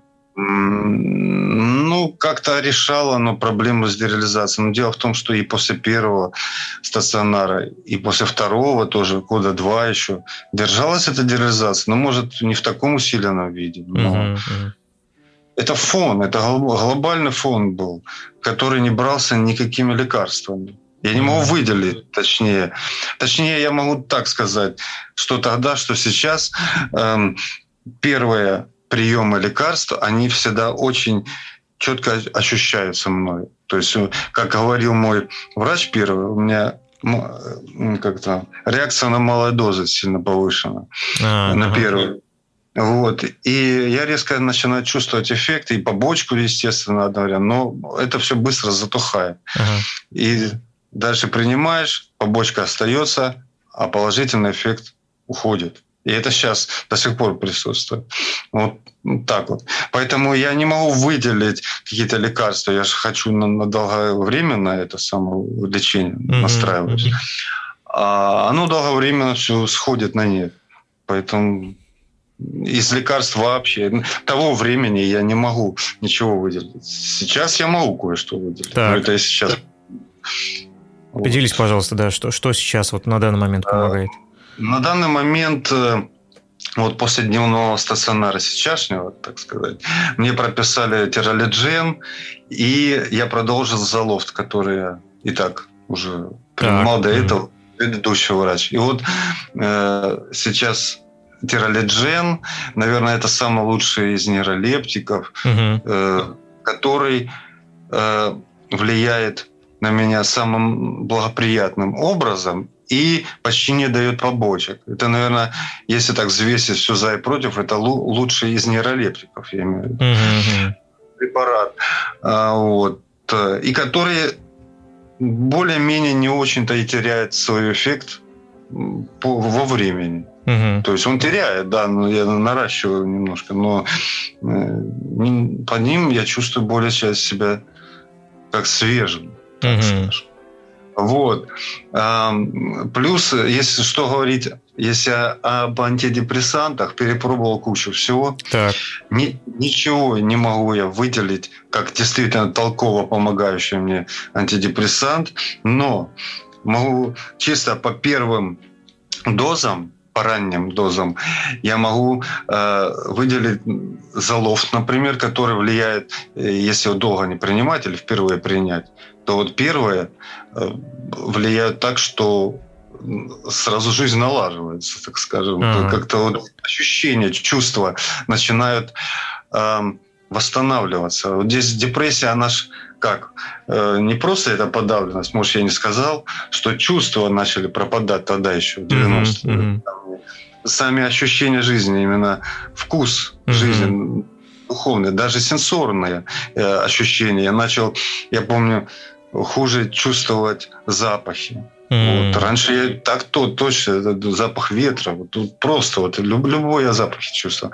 А здесь я начал это чувствовать, зрение начало падать, внутреннее чувство э, притуплены. Вот mm-hmm. как вот эм, ну, я не знаю, сейчас в дебри не буду говорить. Короче говоря, э, залофт, он немножко откупоривает вот эти чувства, mm-hmm. так сказать купоренное, он вытаскивает, и начинаешь в... вспоминать, как ты чувствовал себя в детстве. Ну, так вот, примерно, отдаленно. есть, э, но, к сожалению, этот эффект совсем недолгий. Не, не ты продолжаешь принимать за лофт, даже наращивать, побочка остается, а положительный эффект угасает. А через Поэтому сколько он примерно, так, извини, перебью тебя, через сколько он начинает в твоем случае угасать уже, вот, приема?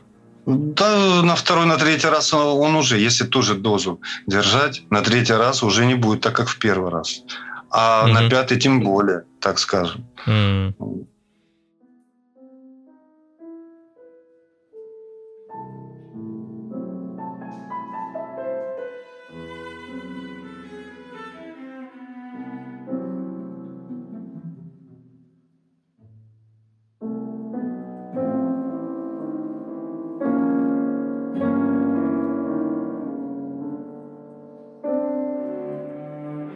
Какие существуют формы шизотипического расстройства? шизотипическое расстройство с тревожно-фобическим расстройством и обсессивно-компульсивным расстройством, с истерическими проявлениями, небредовой ипохондрией, с деперсонализацией и дереализацией, с преобладанием аффективных расстройств и прочее.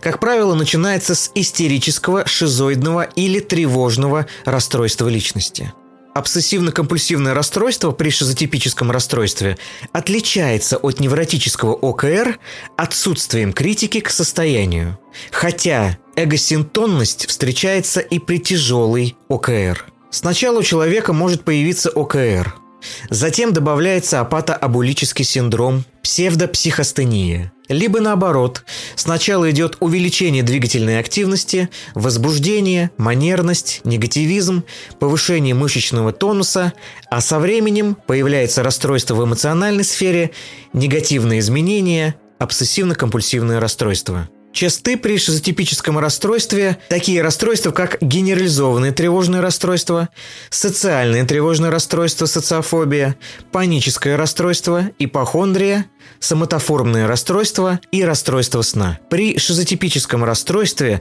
социофобия и панические атаки не уменьшаются со временем, а наоборот – нарастают и виды изменяются.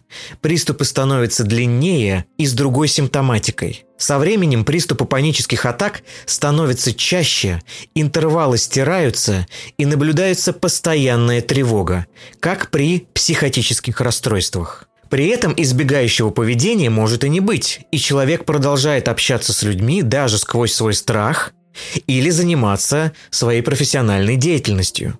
Либо наоборот, избегание становится основным, хотя панических атак нет. Уже позднее добавляются дереализация, галлюцинации и бред, и идеи отношения. Чисты конверсионные расстройства при шизотипическом расстройстве с истерическими чертами. И здесь также возникают соматоформные боли, сонастопатии, сонастоалгии, сонастезии. Растет невротическая ипохондрия и сверхценная ипохондрия. Понятно. А сколько ты, э, ну, опыт, сколько принимал вообще по времени? А, вообще антидепрессант? Ну, ну вот как конкретно за лофт, если, например, сколько его а, пил? Конкретно, конкретно за лофт я принимал, сейчас я скажу, с начала 2000 года. Вот, я пропил целый курс, как мне врач прописал, там вместе с другими лекарствами, полгода. Ага. Вот, потом честно пропив курс, чтобы прямо вот отчитаться. В этот раз я уже честно решил. Вот. Э, это сам, чтобы вот прямо подотчетно ему сказать, вот я, вот ага. результат. Вот. Все честно, это самое, я сказал, что завод перестал на меня действовать. Что мне делать? Ага. Ну, там повышали, там это, а он там менял что-то, но залог оставлял. И я как бы вышел перестал как-то у него наблюдаться, начал искать другое. Но залов оставлял, потому что, во-первых, я как-то боюсь его бросить, а вдруг еще станет хуже. Я и так в сильной депрессии. А э, вроде как Соловт хорошее лекарство, а вдруг без него будет хуже. Ну, что-то такого. Но я как-то это все забросил, честно говоря. Но э, в этом стационаре мне сказали, надо его принимать постоянно. Ну, хорошо, думаю. Но я, я говорил всем, что я его не чувствую. Э, может, если его убрать, то я почувствую, что его нет. Я не хочу. А, вот. А, поэтому сейчас я принимаю. В итоге, ну, насыщенно, э, прям по плану врача я принимал полгода, и сейчас, ну, в итоге, ну, может, год, там, полтора.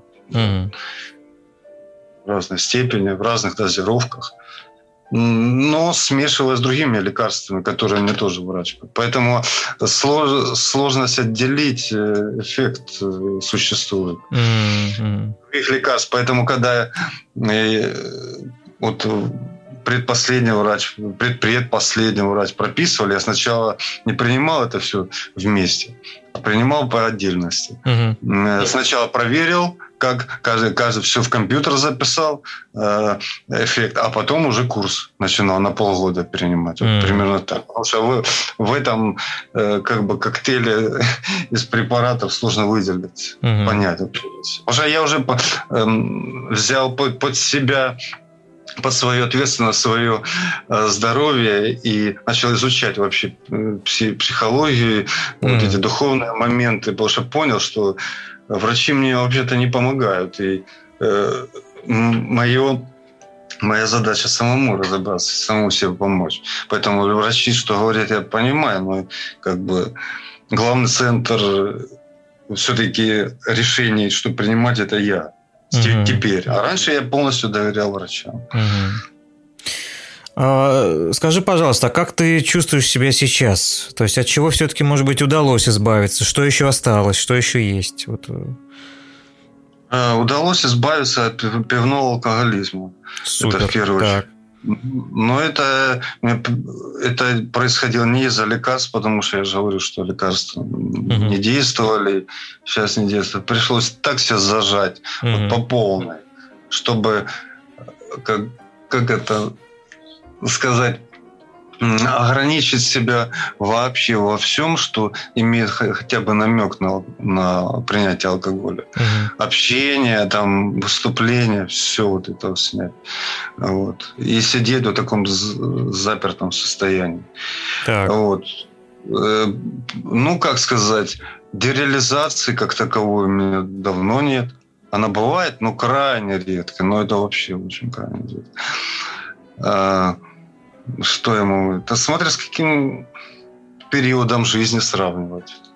А, в плане депрессии, к сожалению, похвастаться нечем. Угу. Он как есть, так и остается. Я продолжаю разбирать, изучать это и искать своего врача, угу. так сказать и лекарства mm-hmm. свои. Но я не отказываюсь от психотерапии, я и с психотерапевтами общался. Mm-hmm. Но когда общаешься вроде ничего, воодушевляешься, когда уходишь от них в этот день. А по сути ничего не менялось. Ну, как бы э, врачи установили, что это эндогенное расстройство, поэтому mm-hmm. сложно. Здесь психотерапия, я понимаю, что здесь все в комплексе. Но у нас э, как-то я вот я к лучшим врачам города обращался. И, и вот сейчас вот порекомендовали, я тоже э, обращусь к одному самому лучшему. Mm-hmm. Вот, потому что уже нужно бить по, по максимуму, то есть mm-hmm. прикладывать максимум усилий. И деньги я вообще не считаю сейчас к этому, вообще не в счет практически. Вот. Я готов платить все и принимать любое, любое назначение, либо что ну, как бы повлияло на лучшую сторону. Угу. Потому что есть определенные страхи за свое будущее. Если я сейчас это не решу, и все может закончиться очень плохо. Угу. Если я сейчас не стану на угу. Так, правильно я понял, что социофобия у тебя тоже сейчас снизилась, да? То есть поменьше стало? Ну, можно сказать, да, я стал более спокойный. Я с 15 года официально не работаю. Последний раз я работал в 17 году. Это mm-hmm. была подработка. Mm-hmm. Какие-то подработки бывают, но это очень редко сейчас по компьютеру. Э, и поэтому я тогда ушел с желанием, с полным убеждением разобраться, сначала отдохнуть и разобраться в своем состоянии. Поэтому, конечно, вот этот отдых, он дал мне, дает какое-то расслабление. Если сейчас вернуться, например, на работу, все может возобновиться. Uh-huh. И, и появится и тревожность, и депрессия, и желание выпить пивка. Uh-huh. Вот. И вот, вот это я не хочу допустить. Поэтому я полностью сейчас сосредоточен это самое.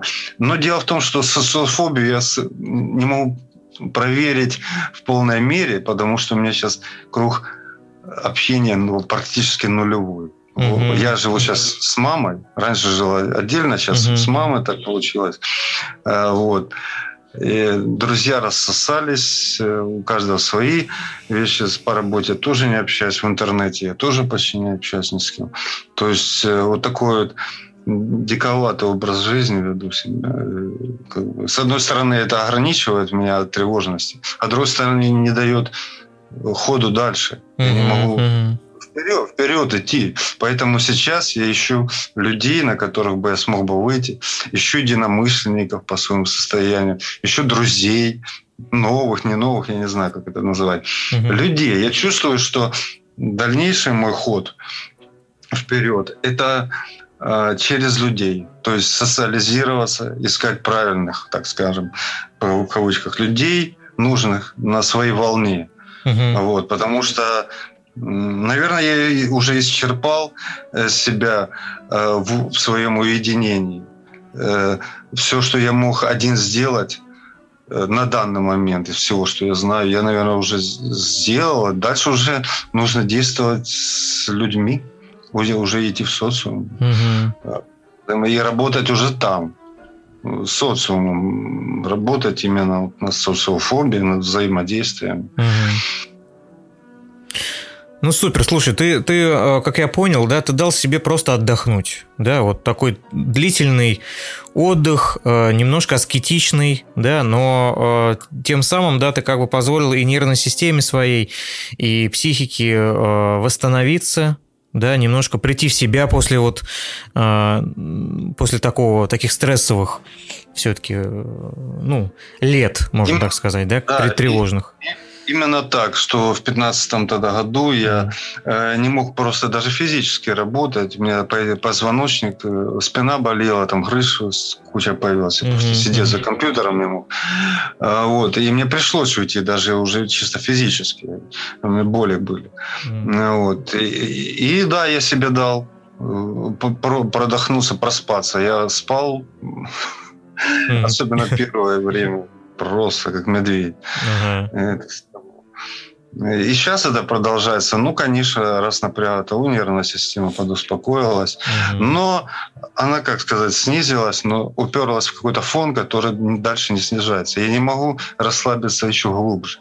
Угу. Дойти до, до нуля, так скажем. Все равно это напряжение кусок какой-то...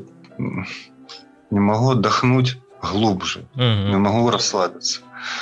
Вот. Я, честно говоря, когда уходил, я надеялся на большее, что э, мне удастся э, почти полностью себя э, поставить на ноги, успокоиться, привести себя в ресурсное состояние такое. Угу спокойно, но тревожность все равно колышется. Я, я не знаю, это уже не от меня не зависит. Я не могу ее обычными средствами победить. Mm-hmm. Ну, лекарство может быть соответствующее. Mm-hmm. Mm-hmm. Если, если бы мог сказать э, вот э, мир до и после болезни, вот как, как бы это вот, как назвал После? бы? Да. Я еще и не после болезни, к сожалению. Ну, я, я понял. Еще... Я имею в виду после озвученного э, диагноза. Как он разделился, этот мир? Вот тебе поставили после... диагноз, да? Что тебе это дало? Расстройство. Да. А, больше плюсов, чем минусов, потому что, с одной стороны, э, я всегда настороженно вообще относился к таким людям, начинающихся на шизо и тому mm-hmm. подобное. Вот и считал их как-то вот эм, настороженно именно. Э, а когда тебе ставят самому такой диагноз, то ты начинаешь чувствовать себя как, как-то белой вороной и mm-hmm. вот недоделанным. Уже как бы официально ты не такой, как все. Неофициально не, до, не до тебя, официально ты придурок. Mm-hmm. Ну так, грубо говоря, в кавычках, mm-hmm. конечно. Вот. Э, слава богу, с интеллектом все нормально, и я могу логически все это вывозить. Эм, и несмотря... Это как бы не то, что прям клише, прям э, печать на лбу такой, mm-hmm. все это шизотипик. Нет, скорее я это для разбора внутреннего, для утверждения себя же mm-hmm. настоял на этой консилиуме. И когда ты знаешь, с чем ты имеешь дело, это уже какой-то терапевтический эффект носит. Ты, когда ты в непонимании вообще, что, что это такое, почему тебе плохо, как-то назвать это хотя бы надо. А люди по-разному говорят об этом. То депрессия, то биполярка еще даже говорили. Когда мания вообще никогда не было, ни разу. То есть это даже ее ставили, да? Даже биполярку ставили? Ну, там предварительные диагнозы ну, какие-то ну, были. То есть официальных не было. Там. Что-то на словах было такое, да.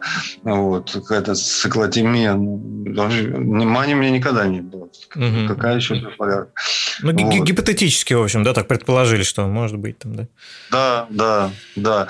Вот, так что э, утверждение в диагнозе скорее носит конструктивный характер. То есть угу. я знаю, с чем работать, я могу хоть, хоть хотя бы в интернете что-то э, читать, с кем-то общаться, там это самое. Я знаю уже, что, э, э, что у меня в руках, что, mm-hmm. что, я, что mm-hmm. это такое вообще, как его назвать. А это уже пол, ну не полдела, ну какой-то процент э, терапевтический такой. Незнание это еще хуже. То есть ну, вообще угу, полная абстракция. Ну, ну, ты прав, это на самом деле порой бывает прям 50% уже успеха. То есть это дает какую-то стабильность, да, что вот я знаю теперь, что как бы со мной, да, и... Ты знаешь, с чем работать. Раз угу. ты можешь с этим работать, ты полностью на это настроен, угу. Так, ты знаешь, как это называется, что это врачами это все объяснено, э, вот, э, и ты можешь действовать с этим. Вот это, вот это официально, там лучшие врачи города собирались. Я думаю, им довериться можно уже, ну, уже да. окончательно. Угу.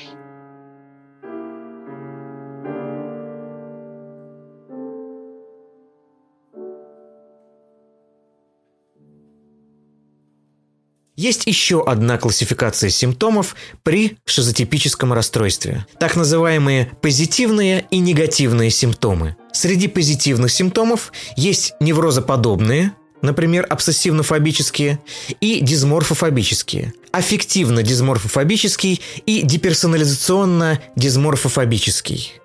В негативную симптоматику включается психопатоподобная симптоматика, в состав которой входит гибоидная, то есть утрата социальных интересов, негативизм, грубость, гистрионно-формная, напоминающая истероидное расстройство личности, импульсивно-диссоциативная, напоминающая пограничное расстройство личности а также бедные симптомами, например, амотивационная, то есть апатия и другая непсихотическая симптоматика, такая как шизоаффективная, аутистическая, в которую входит моральная ипохондрия и метафизическая интоксикация – диссоциативно-дезинтеграционная симптоматика, в которую входит конверсионно-дезадаптивная и деперсонализационно-дереализационная симптоматика. Небредовая ипохондрическая, в которую входит тревожно-ипохондрическая симптоматика, канестезиопатическая ипохондрическая симптоматика, при которой происходит нарушение чувствительности и восприятия тела. Угу. Слушай, а что тебе дало это состояние, как считаешь? А дало в хорошем или в плохом смысле? Э, я думаю, в хорошем. Ну, знаешь, вот у нас просто есть такая цитата, да, среди вот нашего психологического мира, э, да, что человек, чтобы развиваться, он должен постоянно сталкиваться с препятствиями, со сложностями. Иначе тогда не будет происходить развитие. Тогда будет стагнация, и человек не будет развиваться. Вот исходя из этой цитаты, что, как ты считаешь, все-таки тебе дало это состояние? Не отняло, а именно дало? Ну, самое, наверное, яркое из э, ощутимое из последнего нескольких лет, так как заболевание уже давнешнее, это благодаря ему, э, точнее, пытаясь разобраться и вылечить себя, угу. я начал просто глубже думать, я стал глубже мыслить. Я просто, э, просто говоря, поумнел даже на, за счет вот того, что я пытался каким-то образом понять, эм, изучить. А, а проблема эта очень глубинная, и приходилось, пришлось сначала, э, сначала пришлось это заняться вот там, я ходил на йогу, этот первый ступень цигун прошел там, mm-hmm. и еще какие-то энергетические вот эти вот вещи, какие-то религии там читал, как бы вероисповедания, то есть уже в такие вот mm-hmm. в духовное изучение миров пошел, потом вышел на аюрведу, то есть чакры, там э, тонкие тела, как оно все устроено. Но я не просто изучаю, а я 10 раз отмеряю, чтобы вынести какое-то утверждение для себя. То есть я весь интернет перерою, пока я не пойму, что, что с чем сопоставляя, что выйти, найти какую-то зерно, золотую песчинку и все остальное отбросить. Угу. Вот это вот себе сохранить. То есть, как бы мне развилась помимо ну, интеллектуальных каких-то там наблюдательность, какие-то проницательность больше. Угу. Такая вот психологичность. Э, опять же, вышел даже интерес э, к таким же вот эзотерике. Я начал интересоваться астрологией mm. очень сильно. Очень. Я вот э, сначала это, как сказать, не было счастья, да несчастье помогло. Вот э, именно таким образом я э, сначала по необходимости это начал изучать как строение uh-huh. вот этой духовной психики человека. А потом мне уже самому понравилось. А потом я даже с другими начал это сам уже их как бы Э, им рассказываю, их поддерживаю в каких-то состояниях, пытаюсь разрулить, mm-hmm. потому что mm-hmm. людей тоже с отклонением достаточно. Mm-hmm. Вот. Э, вот эти интересы пробудились, это во-вторых. Э, я просто даже повзрослел на этом, можно сказать. Но повзрослел не духовно, а скорее интеллектуально, что ли. Угу. Вот, какой-то все равно опоры я не чувствую в себе, но э, глубокомыслие такое вот. Угу. Большее понимание именно логическое, не ощущение там интуитивное, а именно э, чисто э, здравая логика. Я начал вывозить больше, а то я был совсем наивным и угу, инфантильным. Вот это у меня э, в первую очередь. А, вот. Ну, что еще может быть, я не знаю. Угу. Слушай, а, а людей хорошо понимал и понимаешь? Вот что бы насчет этого сказал? Потому что я просто уточню, да, при шизотипическом расстройстве очень часто э, человек очень ну, два состояния бывает. Бывает состояние рефлексии, саморефлексии. То есть, когда человек очень глубоко, наоборот, уходит в себя, погружается в свое состояние и начинает мало концентрироваться на других людях. А бывает, наоборот, второе состояние, когда человек очень хорошо а, начинает чувствовать других людей и понимать их. Вот как в твоем случае это было? А, понимать интуитивно? Да. Именно да. эмпатией, да, такой? Да, да, да.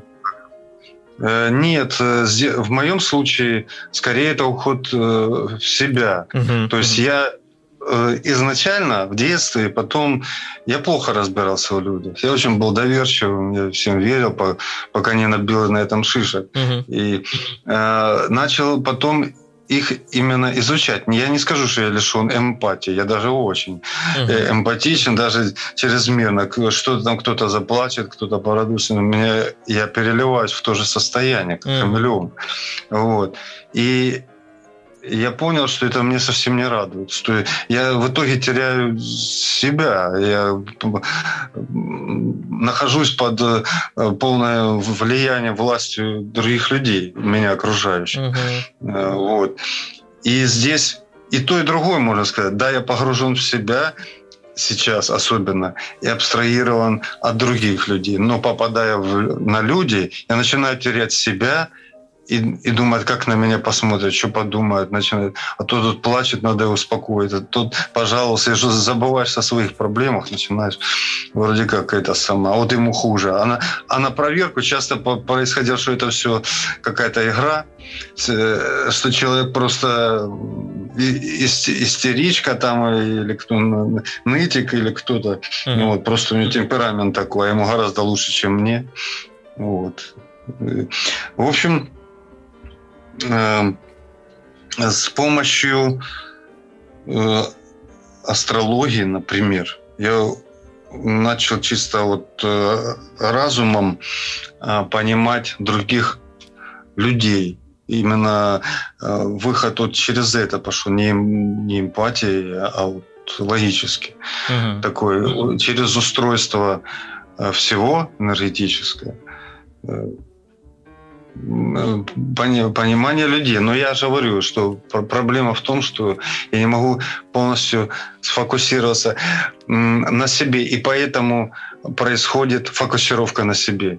Ага. Я не могу склеиться, я не могу, я слишком размазанный, я выхожу за пределы своего тела, как будто вот пределы личности, я не могу все запихать это внутрь себя, и поэтому, попадая к людям, я начинаю с еще большей силой пытаться не потерять себя, не развалиться, не перейти энергетически в них, не переливаться. Угу, как бы не, не перетекать, потому что я всегда себя чувствую вторичным, очень редко когда я главный. Mm-hmm. И э, поэтому как хамелеон начинаю терять себя. Вот. А, как, а кто же я тогда?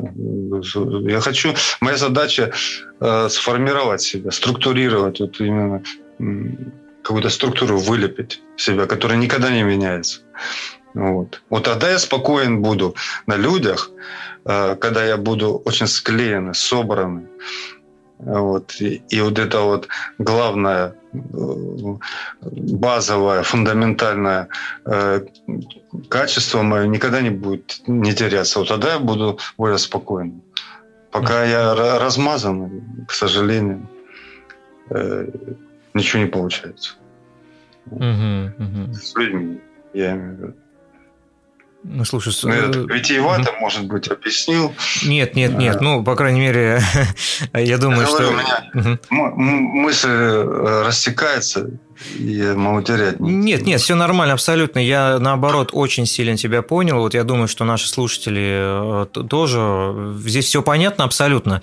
А, я просто поделюсь своим. Во-первых, спасибо тебе за такую глубокую мысль. Это очень глубокая мысль. Да? Я просто хочу уточнить, что Э, немножко сказать, что при э, вообще шизоидном э, типе личности, да, вот я уж не говорю про радикалы, про акцентуации, там, расстройстве личности и так далее, но даже при шизоидном, уж не говоря о шизотипическом да, расстройстве, просто при шизоидном типе как раз ты сказал такие самые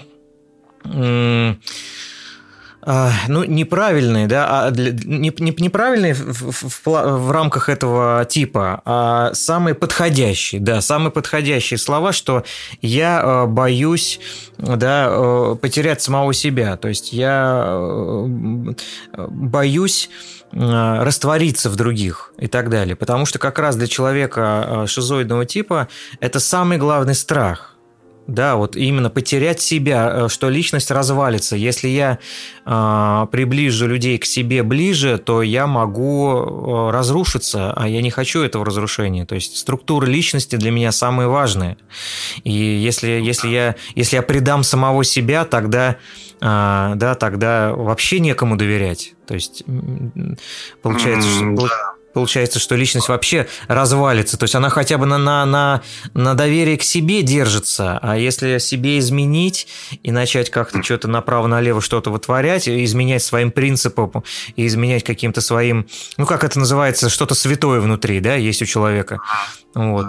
Если этого нарушать, то личность вообще распадется. А если она распадется, то это крах. Это прям вот... Да. Именно это и происходило со мной, то есть какие-то сломы личности, mm-hmm. может не полный распад, mm-hmm. но частично уж точно происходил, потому что были времена, когда я думал, обратно в состояние разума я никогда не вернусь, то есть вот настолько край уже был mm-hmm. э, такой, э, вот и э, не то чтобы э, э, вот именно что, правильно, вы хорошо сказали насчет э, э, изменить себе. Я настолько с каких-то пор, вот там, начиная с переходного периода, mm-hmm. начал э, брать как бы учиться у других людей, что я, по-моему, переучился. Я, угу. я сильно уж начал коси, прям косить под них. Вот ощущение, что я неправильно, а они все, значит, взрослые. Я же видел так людей, угу. даже сверстников.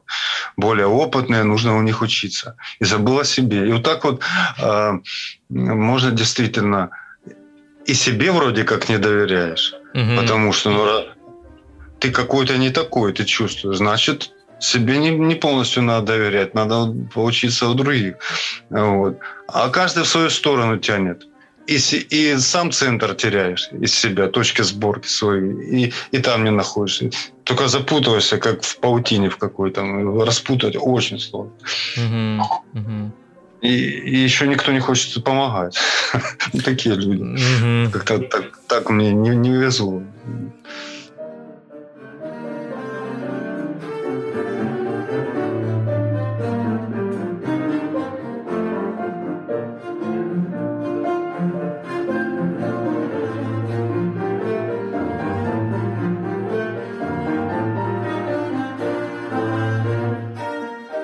Лечение шизотипического расстройства подразумевает психотерапию как при расстройстве личности и фармакотерапию для сглаживания депрессивной, тревожной и психотической симптоматики а также психосоматических проявлений. Психотерапия здесь поможет адаптироваться, научит навыкам эффективной коммуникации, эмоциональной регуляции и социализации.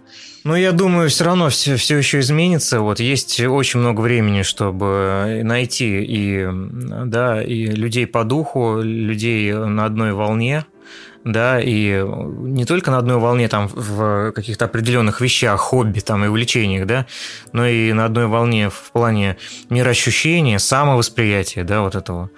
Вот. И я mm-hmm. думаю, думаю, не надо отчаиваться здесь, да, здесь все будет, я думаю, да, то есть еще, да, шансы всегда есть, и вариант всегда есть, и выбор всегда есть. Знаешь, это как вот в этом анекдоте, если тебя съели, у тебя есть два выхода, да? Вот, то есть выход есть всегда, поэтому тут как бы, да. А, да, спасибо. Да, я За поддержку. Это важно очень а для меня я сам себя пытаюсь поддерживать, не отчаиваться, но это плохо удается. А, но тем не менее, вот, собственно, я этим, вот в данный момент я этим занимаюсь. Uh-huh, uh-huh. И, и вообще это фоном идет все, да, очень сильно на это настроен. А, слушай, Иван, а вот э, все-таки нашим, нашим слушателям, что бы хотел пожелать, да, вот особенно а, тем людям, которые тоже а, столкнулись с данным диагнозом, да, кто живет тоже с шестипическим расстройством, сталкивается с эндогенной депрессией, с тревожностью, социальной тревогой и так далее. Вот что людям, столкнувшимся с этим, ты бы хотел от себя вот пожелать? Ну, основываясь на своем опыте, в первую очередь первую очередь э, нужно понять, что не все потеряно. Не, надежда умирает последней, я так скажу. Не, действительно, вот не надо никогда чать. Вера, вера очень мощная штука. Если ее потерять, то, то ты, скорее всего, не сможешь выбраться. Если ты не перестаешь верить в лучшее будущее, светлое будущее, то эта база сохраняется. Вот. Надеяться это в первую очередь. Когда есть э, хоть какая-то надежда и вера, то ты начинаешь искать эм, способы решения этих проблем. И они реально есть. Это как минимум э, ну, лекарства те же, ты, во-вторых, э, нахождение правильных своих людей, своих людей – в-третьих, ты можешь это просто сам изучать, э, интересоваться э, эм, как бы душевными вот этими эм, строением, там, взаимодействием, функциями. И это дает просто э, понимание, а что, собственно, происходит. И когда ты владеешь этой информацией, это эти, этим легче не то чтобы управлять, а, а решать этот внутренний вопрос. И вот э, помимо веры нужно обязательно э, выходить, искать похожих на тебя людей. Во-первых, ты будешь чувствовать себя не одиноким, не таким одиноким, потому что ты понимаешь, что такие же есть белые вороны, не знаю, как ты, ты сам себя ощущаешь. А во-вторых, ты, вы вместе можете придумать, может быть, что-то сверхновое, не знаю, угу. э, э, коллективным вот этим вот полугениальным, полусумасшедшим умом, а может быть, мало ли. Вот. Додуматься до такого, потому что э, такие пациенты, которые могут думать, но у которого у которых есть расстройство, не так уж и много, но они, у них есть большое преимущество. Они знают проблему изнутри, но, и, но интеллект сохраняется, поэтому они могут что-то, может быть, генерировать э, новое. Поэтому вот именно сплочаться, э, искать себе подобных, что ли. По духу, по духу, конечно, не по болезни. Угу. Спасибо тебе огромное, Иван, вообще за эту историю, за это действительно очень интересно. Вот.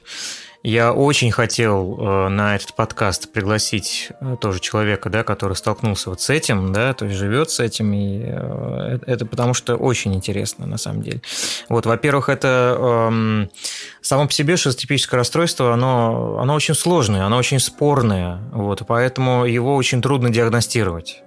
Вот, поэтому, как, как и в твоей истории, мы видим, что много разных абсолютно могут, могут ставиться противоположных, да, каких-то очень уж отличающихся, полярных диагнозов, да, э, тут может и депрессия, и биполярные, все что угодно, и тревожность, социофобия, то есть и неврозы, и невротические состояния, да, и только потом, наконец, уже прийти как-то общим, общим собранием, да, что все-таки это все э, в себя а, включает одно расстройство, одно. Вот в этом сложность как раз вообще шизотипического расстройства, да и в принципе любого расстройства личности. Вот почему оно и сложно, почему в МКБ-11 будет как раз объединены все расстройства личности в одно расстройство.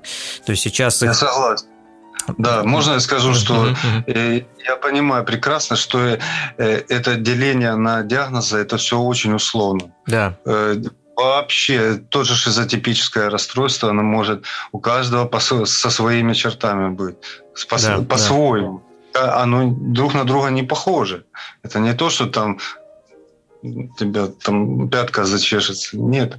Э, все это очень условно, поэтому я абсолютно согласен.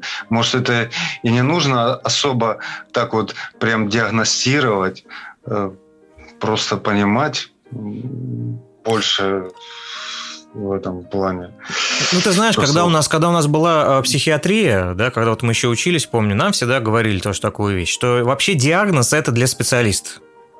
То есть это больше для того, чтобы понимать, как лечить. Вот и все. То есть э, диагноз не для пациента он вообще больше для нас, для того, чтобы мы просто знали, куда дальше, э, как дальше вести терапевтическую там деятельность, как лечить, как психотерапию куда направлять, фармакотерапию.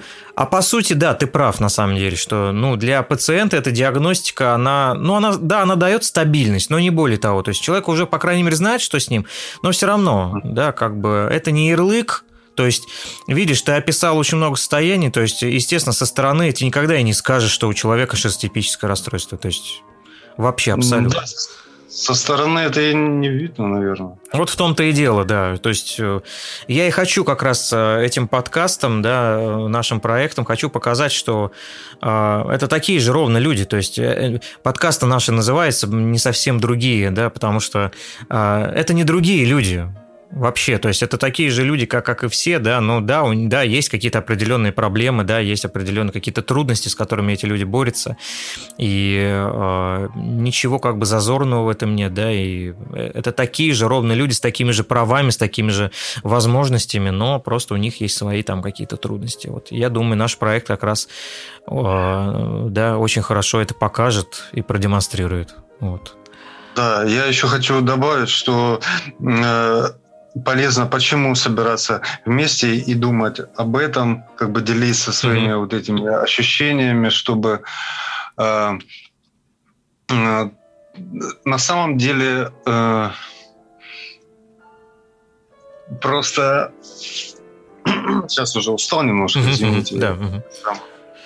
Э, у меня есть э, свое понимание, свое видение, как, что это происходит. Вот чисто на духовном э, плане, сейчас уже, конечно, не буду это mm-hmm. объяснять, как, как это происходит. И, и э, хотелось бы вместе обсуждать с кем-то, что это такое, что конкретно это происходит на энергетическом плане, на плане чакр, я не знаю, тонких тел, там, э, божественных каких-то таких терминов. Там. Э, вот мне интересует это. Я когда понимаю, что я добрался буквально до того света, я не знаю, я всегда в детстве первым увлечением была книга «Жизнь после жизни». Раймонд Моуди есть mm-hmm. такой. Я, это первая книга, которую вообще полюбил. Почему у ребенка такой интерес был, я не знаю. Uh-huh. Вот. Но этот интерес все больше и больше расширяется, вот в чем дело. Uh-huh. Я бы хотел бы найти людей, похожих на меня, которым не просто нужно, но и просто даже интересна эта тема. А может быть, кто-то переживал подобный опыт, не просто психологические какие-то шизоиды, а, например, там клиническая смерть или что-то такого плана. Uh-huh. Лично мне это интересно э, изучать, и, может быть, я какой-то вклад бы внес из, благодаря своему состоянию, превратить свой недух в преимущество. Угу. Да.